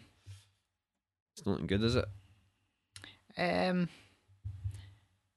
It's not a good sign for, for physical media. I wouldn't say like when they're taking away the, the like really the shops. Yeah, I, I know we've talked about it how it's in sort of possible demise, but I don't think that really um, has much impact because it's more like people on the. It's not like people only buying it; are just only buying Yeah. the high street. Uh, I feel like though that people, it not being on the high street, people who who have been using the store, like people again of a, a certain generation or certain mindset mm, for not using Amazon for certain reasons, maybe like like uh, personal politics about the tax thing, Right. whatever. Instead of like taking the, the small jump to, okay, I'm going to use a website now, Mhm. might be like, well, if I've learned how to use a computer, I might as well learn how to use a streaming thing, or use iTunes or something, and buy their stuff online. I Mhm. feel like that's seems like a straighter, rather you know, like um, giving your your payment details to a company hand, you know, something like Apple, right? Right. Like the iTunes example, and then all you do is you click on the thing, you put in your password, they charge it to your card. That's you. You don't have to wait for nothing to come. You can watch the film there and then, just like you could if you were buying it out of a store or renting it. right. No waiting. You know what I mean? I feel like your casual buyer's going to probably go straight to that rather than I'll go on Amazon and get this for the same price, more or less. Maybe a DVD is only three pound, Mm, but it's going to take like five days to come. mm, You know, I feel like that that could be the way it goes, mm-hmm. and I'm pretty scared, to be honest, because I'm like, I, I, how what they're not going to sell me a nice new box, Gary, for my digital copy. Right. You know what I mean? Like they're not going to send me some like nice packaging for my digital copy. You know, you're not getting a poster with a digital copy. Yeah, not. Well, that's my two cents on that. Speaking Right. of nice packaging and posters, Gary, shall we move on to our friends at Arrow? Mm, what have they been up to? What? Well, Yeah. It's just somewhat out of date now, but it's it I mean, but we might as well address it. I Mm. mean, it's it's relevant. It's still ongoing, kind of. Um, not as yet resolved no, fully. no. Um, do you want to give us some of the details, Gary, and we'll I'll chip in. Ah, well, um, the issue was with the Zombie Flesh Eaters release, Yeah, which we were praising to the high heavens in Yeah. the last episode. yeah. But I mean, again, Before like, we'd actually watched the film. Yeah, having not watched it Aye. and only skipped through the, the Um, transfer and seen the reviews. I mean, yeah. m- most people hadn't noticed it. As I say, I think I looked back in that Blu-ray.com review and it never mentioned it. It only Mm. mentioned it in the, when she gave the or the, he or she gave the link Right, yeah. to the review. Um, Uh, so basically, from the introduction, the six seconds roughly, I think, uh, of footage missing goes to the screen, last credit, directed by Lucio Fulci, and then cuts straight to the misses the, the shot of the harbour, Yeah, straight uh-huh. to the boat. The a shot of the Twin Towers, isn't there? Like, right, kinda, aye, and the boat comes aye. into the frame. The music cuts really jarringly. Uh-huh, yeah. Um, just a bit, bit of a fuck up. Basically, apparently, it's been a a side effect from the seamless, Mm, Gary, seamless branching right. for the, the three different opening title cards. Yes. Um, I'm sorry. Getting sorry, too fancy. yeah. Getting too fancy. that's not seamless, Gary. I don't think that's seamless at all. Um, so basically, it was a bit of a fuck up, right? Kind of come to expect a wee bit from Arrow, wee tiny fuck ups here and there, right? Mm, They're a small company. Mm. We can allow them. I don't have a problem, right? If they have, make a fuck up, I, I don't have a problem making the fuck up, mm, right? These things happen, no matter how much quality control. Even though personally, I think it should be give it to people who know the film mm. or who are comparing it to other versions of the film. Apparently, is it Master Cinema do that? No. Blue Underground, apparently, it was quoted that they do that. They check against all other versions of the Oh, film right, to make okay. sure they've got all the footage. Right. Because apparently, this went through three three levels of quality control. Right. Mm. So, yeah, so I don't mind the fuck up, Right. Okay. right? I can live with the fuck up, Right. Right? There's been things with the discs that we've got that aren't perfect, Mm. right? But not necessarily something you would scream for blood for, right? But a replacement program was asked for. Mm. Right? To give the people who care about it. Yes, okay, us little OCD, maybe just like wanting what we paid for, hmm you know, people, um, call us whatever. I mean, it's been all over our Facebook, whatever. Like people that, that want this six seconds. Um, like one of the suggestion was that they upload it to YouTube and give us send us a link, the six seconds, so we can watch it in loop. You ever see that? Did you see that link? No, someone has recommended do that. Um, Arrow were contacted about, and apparently at first they said there's no, not going to be a replacement program. hmm Um, they are going to be correcting the issue, and future pressings will not have the issue, Yeah. but there's not going to be a replacement program. I mean, so a few things have been quoted quoted about the uh, Sale of Goods Act, things like that. I actually emailed them myself. I mean, I felt personally responsible for the next part because I, you know, they, they replied to me and then they put it on Facebook as well. But anyway, they also had a lot of emails, and they piped up with, you know, we had a lot adverse effect from the, the, the Beyond replacement disc when they released the that with the opening in uh, black and white instead of sepia. Um, apparently, they had more discs being requested than what they sold. Right. I don't know how that even happens. Like, how do you like? No, Mm. No, no, that's bullshit, right? Um, you're you're running it wrong. Right. so they come up with the idea that to save themselves some administrative pressure and save, like, you know, the folk taking the piss out of it, they would charge people a fiver for a, pla- a replacement disc, A Fiver. a fiver. Now, when I first saw this, I was just happy there was going to be a replacement Mm. scheme at all. But the more we we spoke about it, and the more I thought about it, it's not on, is it? That doesn't seem right. I mean, how much did we pay for that? Slip? We mean you and I both paid for the limited edition slip box Yes. from the, seventeen ninety nine was it? right? So that's just ripping the hole. That's worse than HMV. Yeah, You know? it was a bit of a, a spitting in the face, Yeah. particularly of the, the loyal fans who had pre-ordered straight Aye. from them Yeah, the limited edition version. Put that money down, up took the money up front as well, no like a normal pre-order. no, that's it.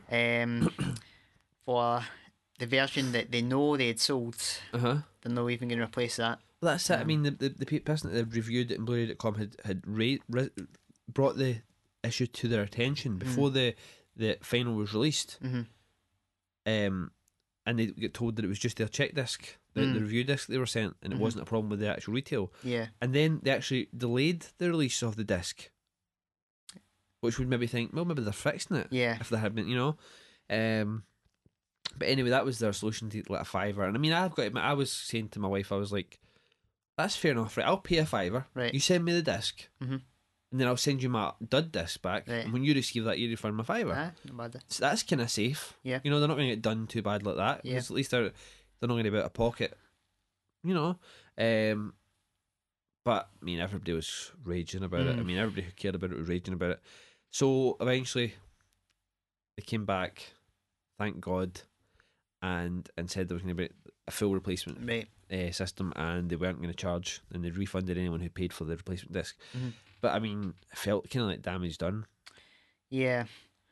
Um, I mean, they're, they're saying now that they have to, you know, you have to send your disc in, whatever, which is fine. Wh- Why would you do anything else? Mhm. Doesn't make any sense. mhm. I mean, I'll give you an example. Through this um, replacement scheme, uh, there was a couple of people who had quoted other replacement disc things, and one of them that was quoted was uh, the Inception disc replacement, and I was like, "What's this all about?" Because I was quite, I was, I had never noticed anything on my Blu-ray. Yeah. I was kind of, so I did, a, I googled it, and it was actually in the triple play Right. Blu-ray DVD digital copy. Um, it's the DVD was, Alright. had a bad encode, and it was Okay. all like lot of jaggies and Alright. looked pretty shitty. Which I'd never watched it, so I wasn't bothered. But I thought, fuck it, I'll contact. It was email address for Warner's. Contact them. Now Yeah. I know it's Warner Brothers, big company, right? You Mhm. can't really compare, but I'm sorry. Wait to hear what happens, right? Contacted them, right? Let's say today, Mhm. right? They got back to me tomorrow, the next Right. day, right? And I just said, like, is, is this is this replacement thing still working? Now, I've had this Blu-ray for like three years or something, Right. or you know, since it first came out, more or less on Blu-ray. Um, I says, is this replacement thing still going? I've got one of the thingy discs, Yeah. and said, yeah, yeah, it's still going. Um, just send me your address, Right. right? Sent them my address. The that day, Yeah. the next day, I had the disc. Really? It came in the post the next day. I didn't have to send them my disc. Superb. Yeah. I mean, that's why. Why should Arrow have expected anything different? I'm not saying it has to be out the next day. Mm. You know what I mean? But like, why should it have been any different? Yeah. You would even expect that possibly it'd be worse with a big corporation because it would get, just get lost yeah, in the mix. exactly. and Um, or they would say that, oh, we're not doing that anymore. Yeah, yeah. You just have to buy it again or something. You know, and uncaring. And I mean, yeah, I'm not saying, but there's no way that it would cost. It's going to cost Arrow to me a fiver to to re-author that DVD, Mm. that Blu-ray. I don't know. Uh, there, there is some factoring in that uh, they're you're, we, de- we deserve the proper thing, but Yeah. they are going to take a hit. But um, I think my problem with it is that the constant fuck ups are they overstretching themselves? Are they doing too much? Because they Mhm. obviously kind of it's a it's one after the other. I mean, even this just this one Blu-ray. 1st Mhm. it was delayed, then there was the poster thing Uh-huh. fucked up. They couldn't Yeah, fit the poster aye, in. aye. Um, and we've seen what else the Beyond was fucked Uh-huh. up. Um, there's many more which I can't quite recall, but um, I think they're, they're, for the facilities and the capabilities they have, they seem And the to be fact they're not doing the, the the slipcover packaging anymore, you Yeah, know, yeah, they've stopped yeah. doing that. So it just feels like they're. I mean, one of the things was the arguments was put forward like, oh, we're being like anal geek boys, you know, like fucking like nerds that sit and masturbate over six seconds, right? and someone else like say, come up with the comments like, well, actually, like, I sorry, but I thought Arrow were there to cater for us Right. with with with the packaging Right. and with the type of films they bring out. Mm. They're there to cater cater for us, uh, uh, our type of people Mm. who are very you know particular about the things we like and and um, we like the packaging. You know that's that's all there for the fanboy, right? Mhm. But it, it just seems like they're they're falling away from that piece by piece. Yeah. You know what I mean? Starting with the the, the, the limited edition packaging going Mm. for most of the stuff. hmm You know, it just feels like they're becoming. It's like they're not being the same company anymore. Yeah, yeah. Um, and I mean, they're just past asking, would you put up for a Kickstarter if we were trying to do another restoration? Yeah. Which I, t- I mean, I told you I was on board with, but Mm. the way they're working things, you're not going to get, you're not going to be able to pay for that and get your Blu-ray. Mm. They're going to want another fiver for Yeah. the disc. um, Yeah, it puts you off like like pre-ordering or yeah, anything. I mean, I, don't I, know what's I, I had said about like if um, Black Sabbath Mm. had, had come, and that's coming now. Mm. Apparently, it's been announced. Right. Uh, another Bava title, you know, because it's um, Boris Karloff and you know, Oh, right, you yeah. know, they're talking about that in that horror documentary, and I've said I'd be quite interested to see it, but man, I've not even given it a second thought about Mm. thinking about like pre-ordering it or anything, because I'm just like it's not worth it. Yeah. You know, I'm just I think if even just like half their output, they could make sure everyone was perfect. That's it. um, Just put the, the time in. mhm. Um, then Yeah. nobody would complain. Uh, that's it. And another thing they're saying is like a lot of the announcements recently are like they're not catering to the same audience either. You know, they're, Yeah. they're, they're bringing out this kind of soft core uh, erotica, yeah. and and a lot of that's actually cut. I found. Is it? they're, they're having to get they're having to they're submitting it and they're not know they don't know whether they're getting it through uncut but apparently some of them have been cut Is that just to get them out All right. Hmm. which is weird I thought it was Arrow's kind of thing that we'd only do an uncut versions. No, apparently that's what I'm saying they seem to be falling away Yeah. from that seems like they're just getting it out to see if, to make something I, I don't know even know what they're catering to with that Mm. stuff it doesn't seem like in line with the, the stuff they've done before you know um don't know it's just it's it's, it's kind of it's definitely disheartening you just think it's a shame because that was kind of what you and I started getting back into this kind of thing together. Hmm. Was kind of masturbating over slip boxes, you know. um, that was that was a kind of thing, you know. Really, Yeah. that was a kind of big thing. You know, we Mm. started off doing this, and it's like they've changed even just in a, like in less than a year. Yeah. It's a bit of a shame, isn't it? Mm. um, kind of let down. But they are setting up with the replacement program, so we'll wait and see. It's not, nothing's been released yet on the replacement details, Right. uh, the, the pla- where to send to or anything. Um, I mean, it's a shame that they've went from the heights of what we thought this release Right, was yeah. to this now. You know, Um, Um, on a more positive note down. about it, it does look amazing, I mean, and, it, and yeah, it, it shows argue. you like with a proper transfer what these films can look like. Because we always kind of said in some of our reviews that we don't expect them. They, they're not the greatest transfers, but Yeah. the films uh, aren't films that are going to look amazing. But um, actually, the basis of that, Yeah, I mean, I'd like to see a new version of the Beyond, like what a proper. uh, Aye, that's true. new master Yeah, of that aye. could look like. um, Um, I mean, I told you I've got like Zombie Two, like the like twenty fifth anniversary version Mm. for the states, mm, um, and it looks like a VHS master. yeah, like from that it really is horrible and I looked at it even before I'd only seen the trailer online for the new version mm, um and it was like night and day even just Mhm. to like a, a YouTube trailer yeah, um almost unwatchable to the Aye. extent that some VHS are now you know like you go back and you're like I can't watch this because it's just it looks horrible and sounds horrible aye, um and the new this new version is just like stunning in Mhm. comparison and for them to be dragged so low from as I say from having such high by just a, a stupid authoring error yeah. Yeah, it was kind of curious thing about the Italian exploitation industry that they were all shot by the same technicians that we shoot every yeah all, all types of films.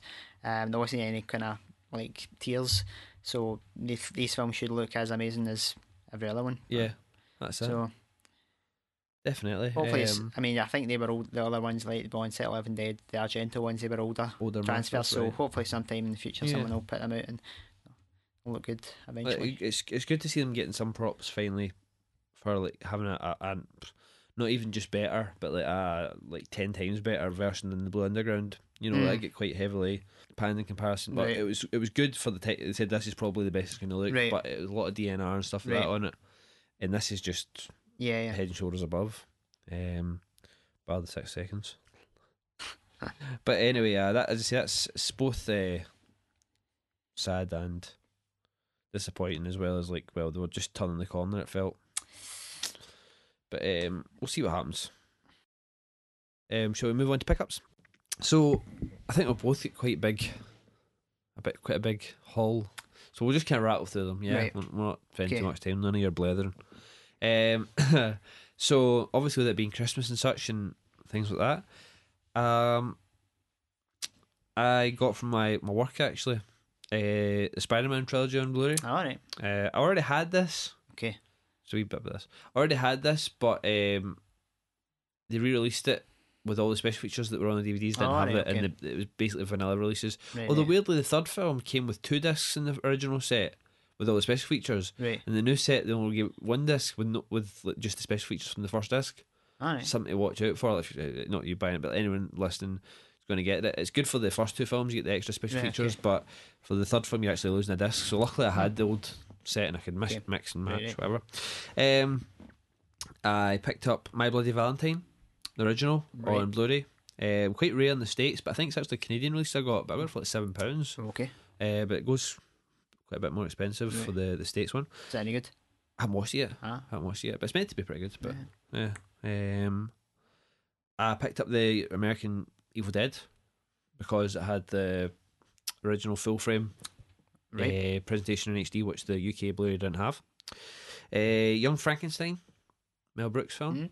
Yeah, picked that up. It looks really good. Um, it's very much in the aesthetic of the Universal monster films. You know, that's the way it's meant to look, and that's Right, it looks. okay. You know, you seen it before? I haven't seen it. No, it's pretty good. Yeah. Remember going to see it at the Gaiety? Oh, aye. Yeah. Yeah, yeah, yeah. um, but I like Gene Wilder. It's pretty funny. Yeah. So, um, yeah, so uh, the Hunger Games. That. Really? Aye. Jennifer Lawrence is in it. I'm kind of on, on the fad. Right. I haven't seen it yet. I haven't watched it yet. Okay. But um, I managed to get my hands on the three disc unseen Sainsbury's exclusive. right. Um, for fairly cheap, so it's alright. Um, I'll let you know how that turns out. Don't know. Let's see. Uh, What about that house in the end of the street? You interested in I that? haven't seen that yet. No. I, um, it was something that when I saw the trailer, I was like, "That's just like a, a very gen- generic film, Mm, uh, horror film." But I read the synopsis about it, thinking I will never watch it. I think I told you this before, actually, right. and it wasn't actually what I thought at all. It's Mm. actually a little. It's there's no supernatural element to it at all. Right, aye. It's more of a kind of that's a bit fucked up, Mm. Yeah, it's very generic, but but it's, it's the, yeah, aye, yeah. Yeah. Uh, she's, uh, she, I- Yeah. I, I think she's an amazing actress. I do as well Aye. as she's pretty. So Winter's Bone, did you see that? well, I also Oh. picked up Winter's Bone. Right. And I watched that the other night there. Okay. That's a good film. Like awesome, that. yeah. you seen it, aye? Oh yeah, I love it. It's, it's oh man, like that chainsaw scene in the boat, like Right. that's like there was there's no like actual sound almost. It's Mm. just a chainsaw and music. I thought Mhm. that was powerful, but like whole performance in it's Aye. brilliant. But um, did you get the did you watch it on LoveFilm or Ah, yeah, I rented it. I think. yeah? Yeah. No, man, that's it looks Is that the as well, US one? Yeah, I got yeah, the US is one that because the the director's commentary? yeah, aye.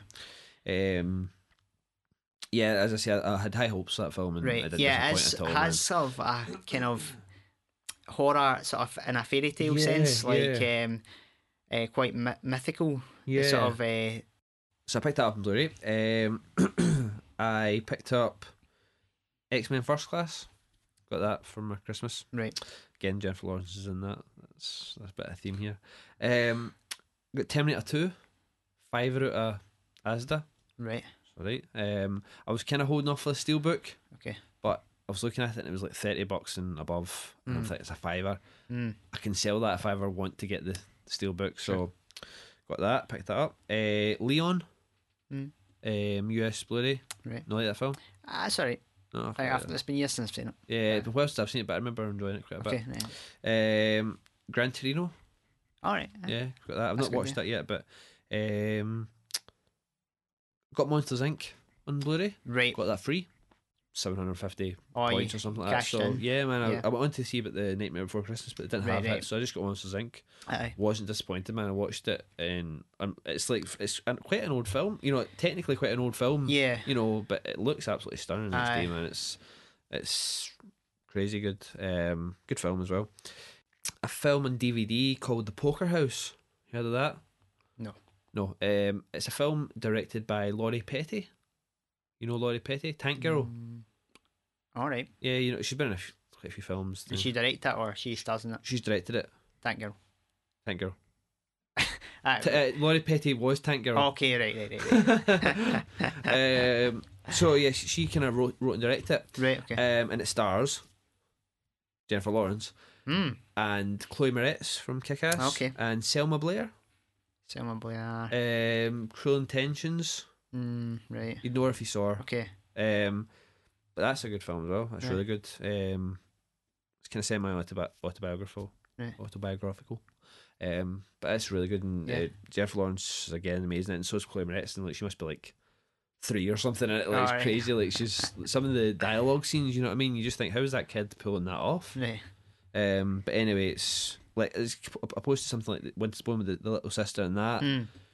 because she plays the little sister. It's like the little girl does really well, like, but she's obviously she's not an actor. I don't think the little girl in Winter's Bone, Right. but she's very naturalistic, Mhm. you know. Whereas Chloe Moretz is a proper little character Right. Yeah. in in Winter's in the Poker House. Anyway, so that's good. Also, I've got a couple of things. Russell Russell. Um, Jaws. Uh, Digibook. Snap. Snap. Yep. Nice. Yeah, the UK one. Yes. Did you get that on Amazon? Yes. Ten twenty five. Yes. Yeah, I saw that. Good so. price. Uh, well, I got it for Christmas. I don't know. Oh, did you? Yeah, yeah. So It's actually like I. The US one is Uh-huh. actually maybe better because it's one of the thicker ones with the DVD. aye, But uh, aye. can't beat that price. Like, ah, man, uh, definitely. Aye. Uh, and I think the US one was a Best Buy exclusive. Oh, was it? I think so. Oh, I'm sure it was. Uh, I also got um, for my Christmas uh, Lady Snowblood, All right. uh, the steelbook, which I had pre-ordered ages ago, but then thingied off. So see what that's like. It's one and Yeah. two, so it's alright. Um, what else did I get? Oh, this one was the one I was talking about earlier on. I was saying about like um, Sainsbury's Mm-hmm. and the cheapness and, and the ridiculous HMV prices. Right. So I got the Superman mo- motion picture anthology and Blu-ray, right? Now it's eight discs, Right. right? And Eight Blu-ray discs or eight Blu-ray discs, um, right? And I had uh, okay, this is a bit. You can cut this if you want, right? I got it, or you can keep it in whatever. Just I don't think she'll ever hear it, but my aunt had asked my mum how, what to, to get him for Christmas. and I Right. mentioned this. Now this Okay. was twelve pounds in Sainsbury's, uh huh. right? Eight discs, twelve pounds, right? Now I opened my present on Christmas Day, and it was the DVDs Oh, and it- the DVDs was literally like three discs, like with you know the the five films spread over like three discs or something like that, or three or four discs. It wasn't like five, even five discs. You know, it was Mm. doubles. And I've already got them all in single edition DVD anyway, Right. right? Like with you know bare bones, whatever. Now, I taken it back to Sainsbury's and they swapped it, changed it for me, yeah. right? So that they were fine. I mean, no problem really because it was Christmas. The DVD was eleven pounds, right? And a yeah. pound more got you Fucking hell. like three more discs, more or less Yeah. right? On this set, they have the complete Fleischer cartoons, all the the Fleischer Oh, yeah. cartoons that the Batman animated series was based on. Yeah. Um, the famous studios what cartoons, which were a slight continuation of that, Right. similar art style. Um, it's also got um, George Reeves' Superman and the Mole Men film, the whole film, ninety-eight Oh, yeah. minute film in black and white. Uh, it's not an HD, I don't think, but it still Right. looks pretty good. Um, plus all the extras and commentaries for the actual films Right. two versions of Superman the movie. There's a Superman the movie in the it's expanded expanded edition. Two versions of Superman two. Right. There's the Donner version as well, Donner cut, which was an alternate cut. Um, it's pre- pretty much completely different. Um, and again, like then you've got everything, all the actual special features above that for a pound extra That's pretty canny. and thirty five pound five at that. pound in, in HMV. Yeah. I mean, that's like kind of. It's awesome, like a Mm. pound. Like the, the the girl that like we changed it with in, in Sainsbury's, Aye. like who did it, actually laughed. She couldn't believe it. Right. The fact that she was just impressed you were getting the Blu-rays for a pound more. Yeah. Yeah. And I'm like, but like, oh my god, Yeah. you know the content and that alone is worth the twelve pound. Definitely. So um, So, what's the selection like in there? Sainsbury's. It's not great. It's not Right. amazing, but every so often you find something like that. Like Right. again, I I mean, was that a I- chart thing? Was that a chart title? I think it might have been. Right. I, oh, I don't know. Because. Tesco normally top ten or something. Yeah, I thought Tesco's absolute sh- shit, Yeah. man. As they can be alright at times. Right. As I said, I got Terminator 2 in there for five of those, other, a couple of other things, but nothing amazing. But it used to be better. But Sainsbury's, I mean, they had the Lethal Weapon set. I almost bought that at one point, but I was like, I'm not. I don't. If it had been the Die Hard set, I'd have been in. Right. Right. but um, Lethal Weapon ones, I wasn't. I'm like, Seen Lethal Weapon, the first one. yeah. Okay for it. I, I, I don't mind the first one, but I that's the only one I would have probably watched Right, out the aye. whole set, you know. Um, so I didn't get it. But I mean, for tenner, I was like, it's almost worth it. But Hmm. but I mean, they have a lot of stuff like that that's that's cheaper than anywhere else. But it's worth a check. It's definitely something I'd check out all the time if I'm Mhm. going in looking for stuff. I'll definitely give it a check. Um, and I think that brings it to the end. But as you can see, a very Jennifer Lawrence heavy pick up. Four Yeah. films, are we? Did you get a 2013 calendar her on it? No, I So- didn't. No, I didn't. Right. I never even thought of that. Fuck. Because there's something asked me about calendar. I, couldn't think Right. about one. Oh man, epic No, fail. you, I, I suppose you probably can. oh, get one, I don't sorry, not not all, not all. No? Sorry, sorry. One more. Right. Sorry, you're disappointed, aren't you? Um, I got finally got my a couple of those Blu-rays were from the states that I'd been getting from my mate was bringing back. Right. I finally got my Watchmen collector's edition. Oh, aye. Yeah, did it arrive in one piece? Yep, uh, the the the card there's a wee bit bent, but that was Right. all. Everything else was was perfect. Um, it's nice, stunning package, like it's lenticular. So that's Okay. the, the comic book characters, Right. and you turn it a bit, and you get all the live action Oh, right, characters. okay. It's really nice, actually. The box doesn't. Does mean I can't keep anything in it because if you keep the book in it, it falls out because Right. the lid flaps open Mm. like that. Ah. Um, but nice hard cover edition of Watchmen, and you get all this stuff. The only thing was you get the theatrical cut of the film on, but it's only on DVD, and it's the only DVD in the whole collection. Hmm. It's like you could just have given it in Blu-ray, Mm. couldn't you? Good thing though, you get a digital copy with it, Right. and with the previous Ultimate Edition, you only get a digital copy of the theatrical version, but in this you get the whole three-hour Okay. Ultimate cut and digital copy. So that's pretty, Ah. pretty good. So that was nice. Anyway, sorry, right, jump on. Uh, did you get Dark Knight Rises? Oh fuck, Jesus Christ! Right. Aye, I got the Dark Knight I was Rises. expecting that. Steelbook um, Okay. from Best Buy, like the Best Buy exclusive with the, that exclusive documentary on it. right. Uh, haven't watched it yet, but All right. So, uh, how long is that documentary? Do you know? I don't know. Actually, I've not even checked it. I've not even. Right. Okay. Sorry, I've not even put. I've not had a chance to put it in yet. But I've been dying to watch it. Went to watch Winter's Bone the other night, and I was like, Julie, I've got Batman. I've just Yeah. realised I hadn't realised because it's up. I've got my three steel books now because I had the two steel books. Right. I got my third one up now, Yeah. and it's like because it was up there, and I, I was like, oh yeah, I've got a steel book, and then I hadn't computed that I have the DVD as well or the Blu-ray as well. Right. So that's nice. You get a digital copy of that as well. so- Okay. But- I'm a bit in limbo with that because I I'd put the trilogy box set on my Christmas list Uh-huh. and I didn't get it. All right. So I'm thinking now I'm gonna wait. To see what To- that to- the collectors. yeah, because uh, on the last uh, Batman on Film Uh-huh. podcast, Bill had hinted that there was Do you still- commentaries. get that. When, when It's that? hardly ever comes out, like Uh. because there's no much to talk about. The last one there was just like a a roundup of the whole Dark Knight Rises, the whole I think year. I've actually heard that one now. Right. When was that released? Um, probably a couple of months ago now. Yeah, I've, I've Uh, probably had it then. yeah. I don't have. I do have it I mean, it was he th- threw that out there, so he's kind of he knows Nolan in that, so Uh. maybe might see commentaries. Ah, that's fair enough. um. So um, the only thing is, that I really want to see the film again. Yeah, well, I mean, so- I, you can definitely learn it, man. Aye. It's so good. Okay, go with me. Yeah, man, go for it. Let's Right. fucking put to bed.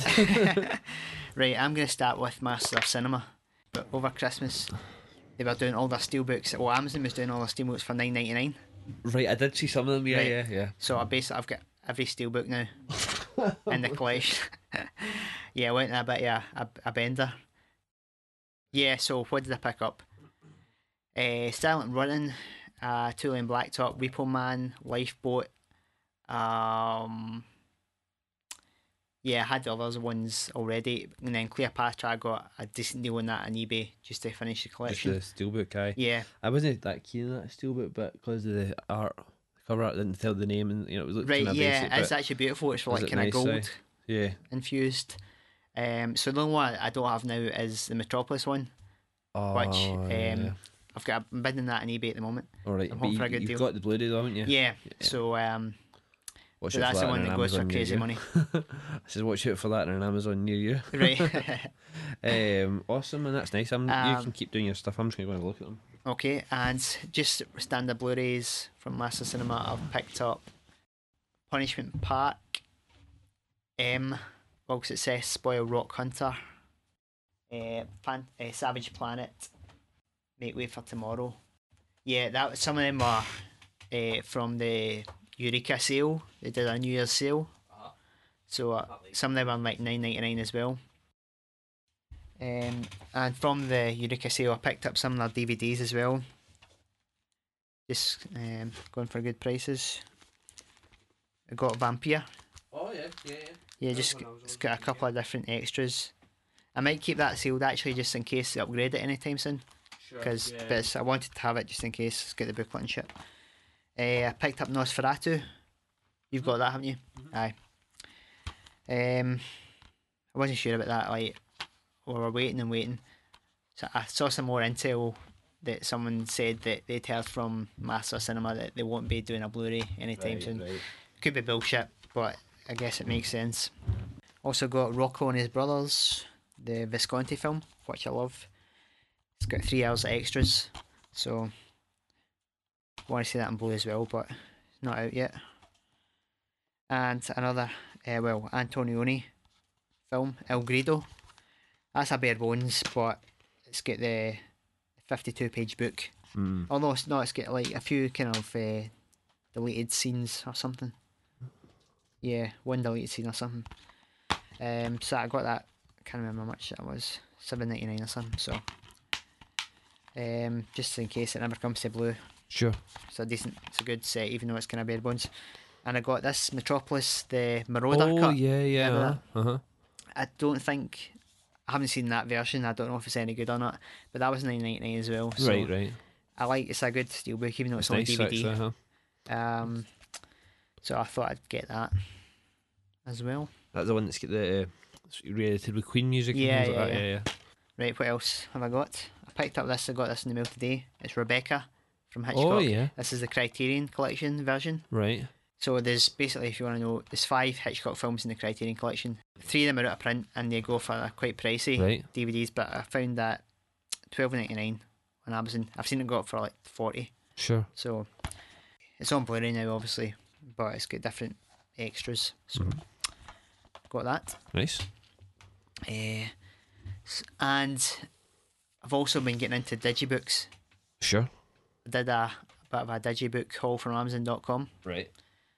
and I picked up Big Lebowski, Doctor Strangelove, uh, Shawshank Redemption, North by Northwest, uh, Streetcar Named Desire, Goodfellas, Malcolm X, uh, Meet Me in St. Louis. Oh, and I got the Taxi Driver. No really a digibook, but Oh yeah, yeah. uh, the tax that driver. US one. Yeah, aye. Um, got all of them, and I got a Jaws digibook, the UK one. Also got the West Side Story box set on Blu-ray. Right. The, Yes, the? States version, yeah. It's the, the bigger one that's got the book and all that. And just sort of standard Blu-ray sets. Well, no sets, but uh, other Blu-rays. Orphans by Peter Mullan. Uh-huh. up. Got that. That was actually a decent deal I got at uh, HMV the other day. In the Blue Cross sale.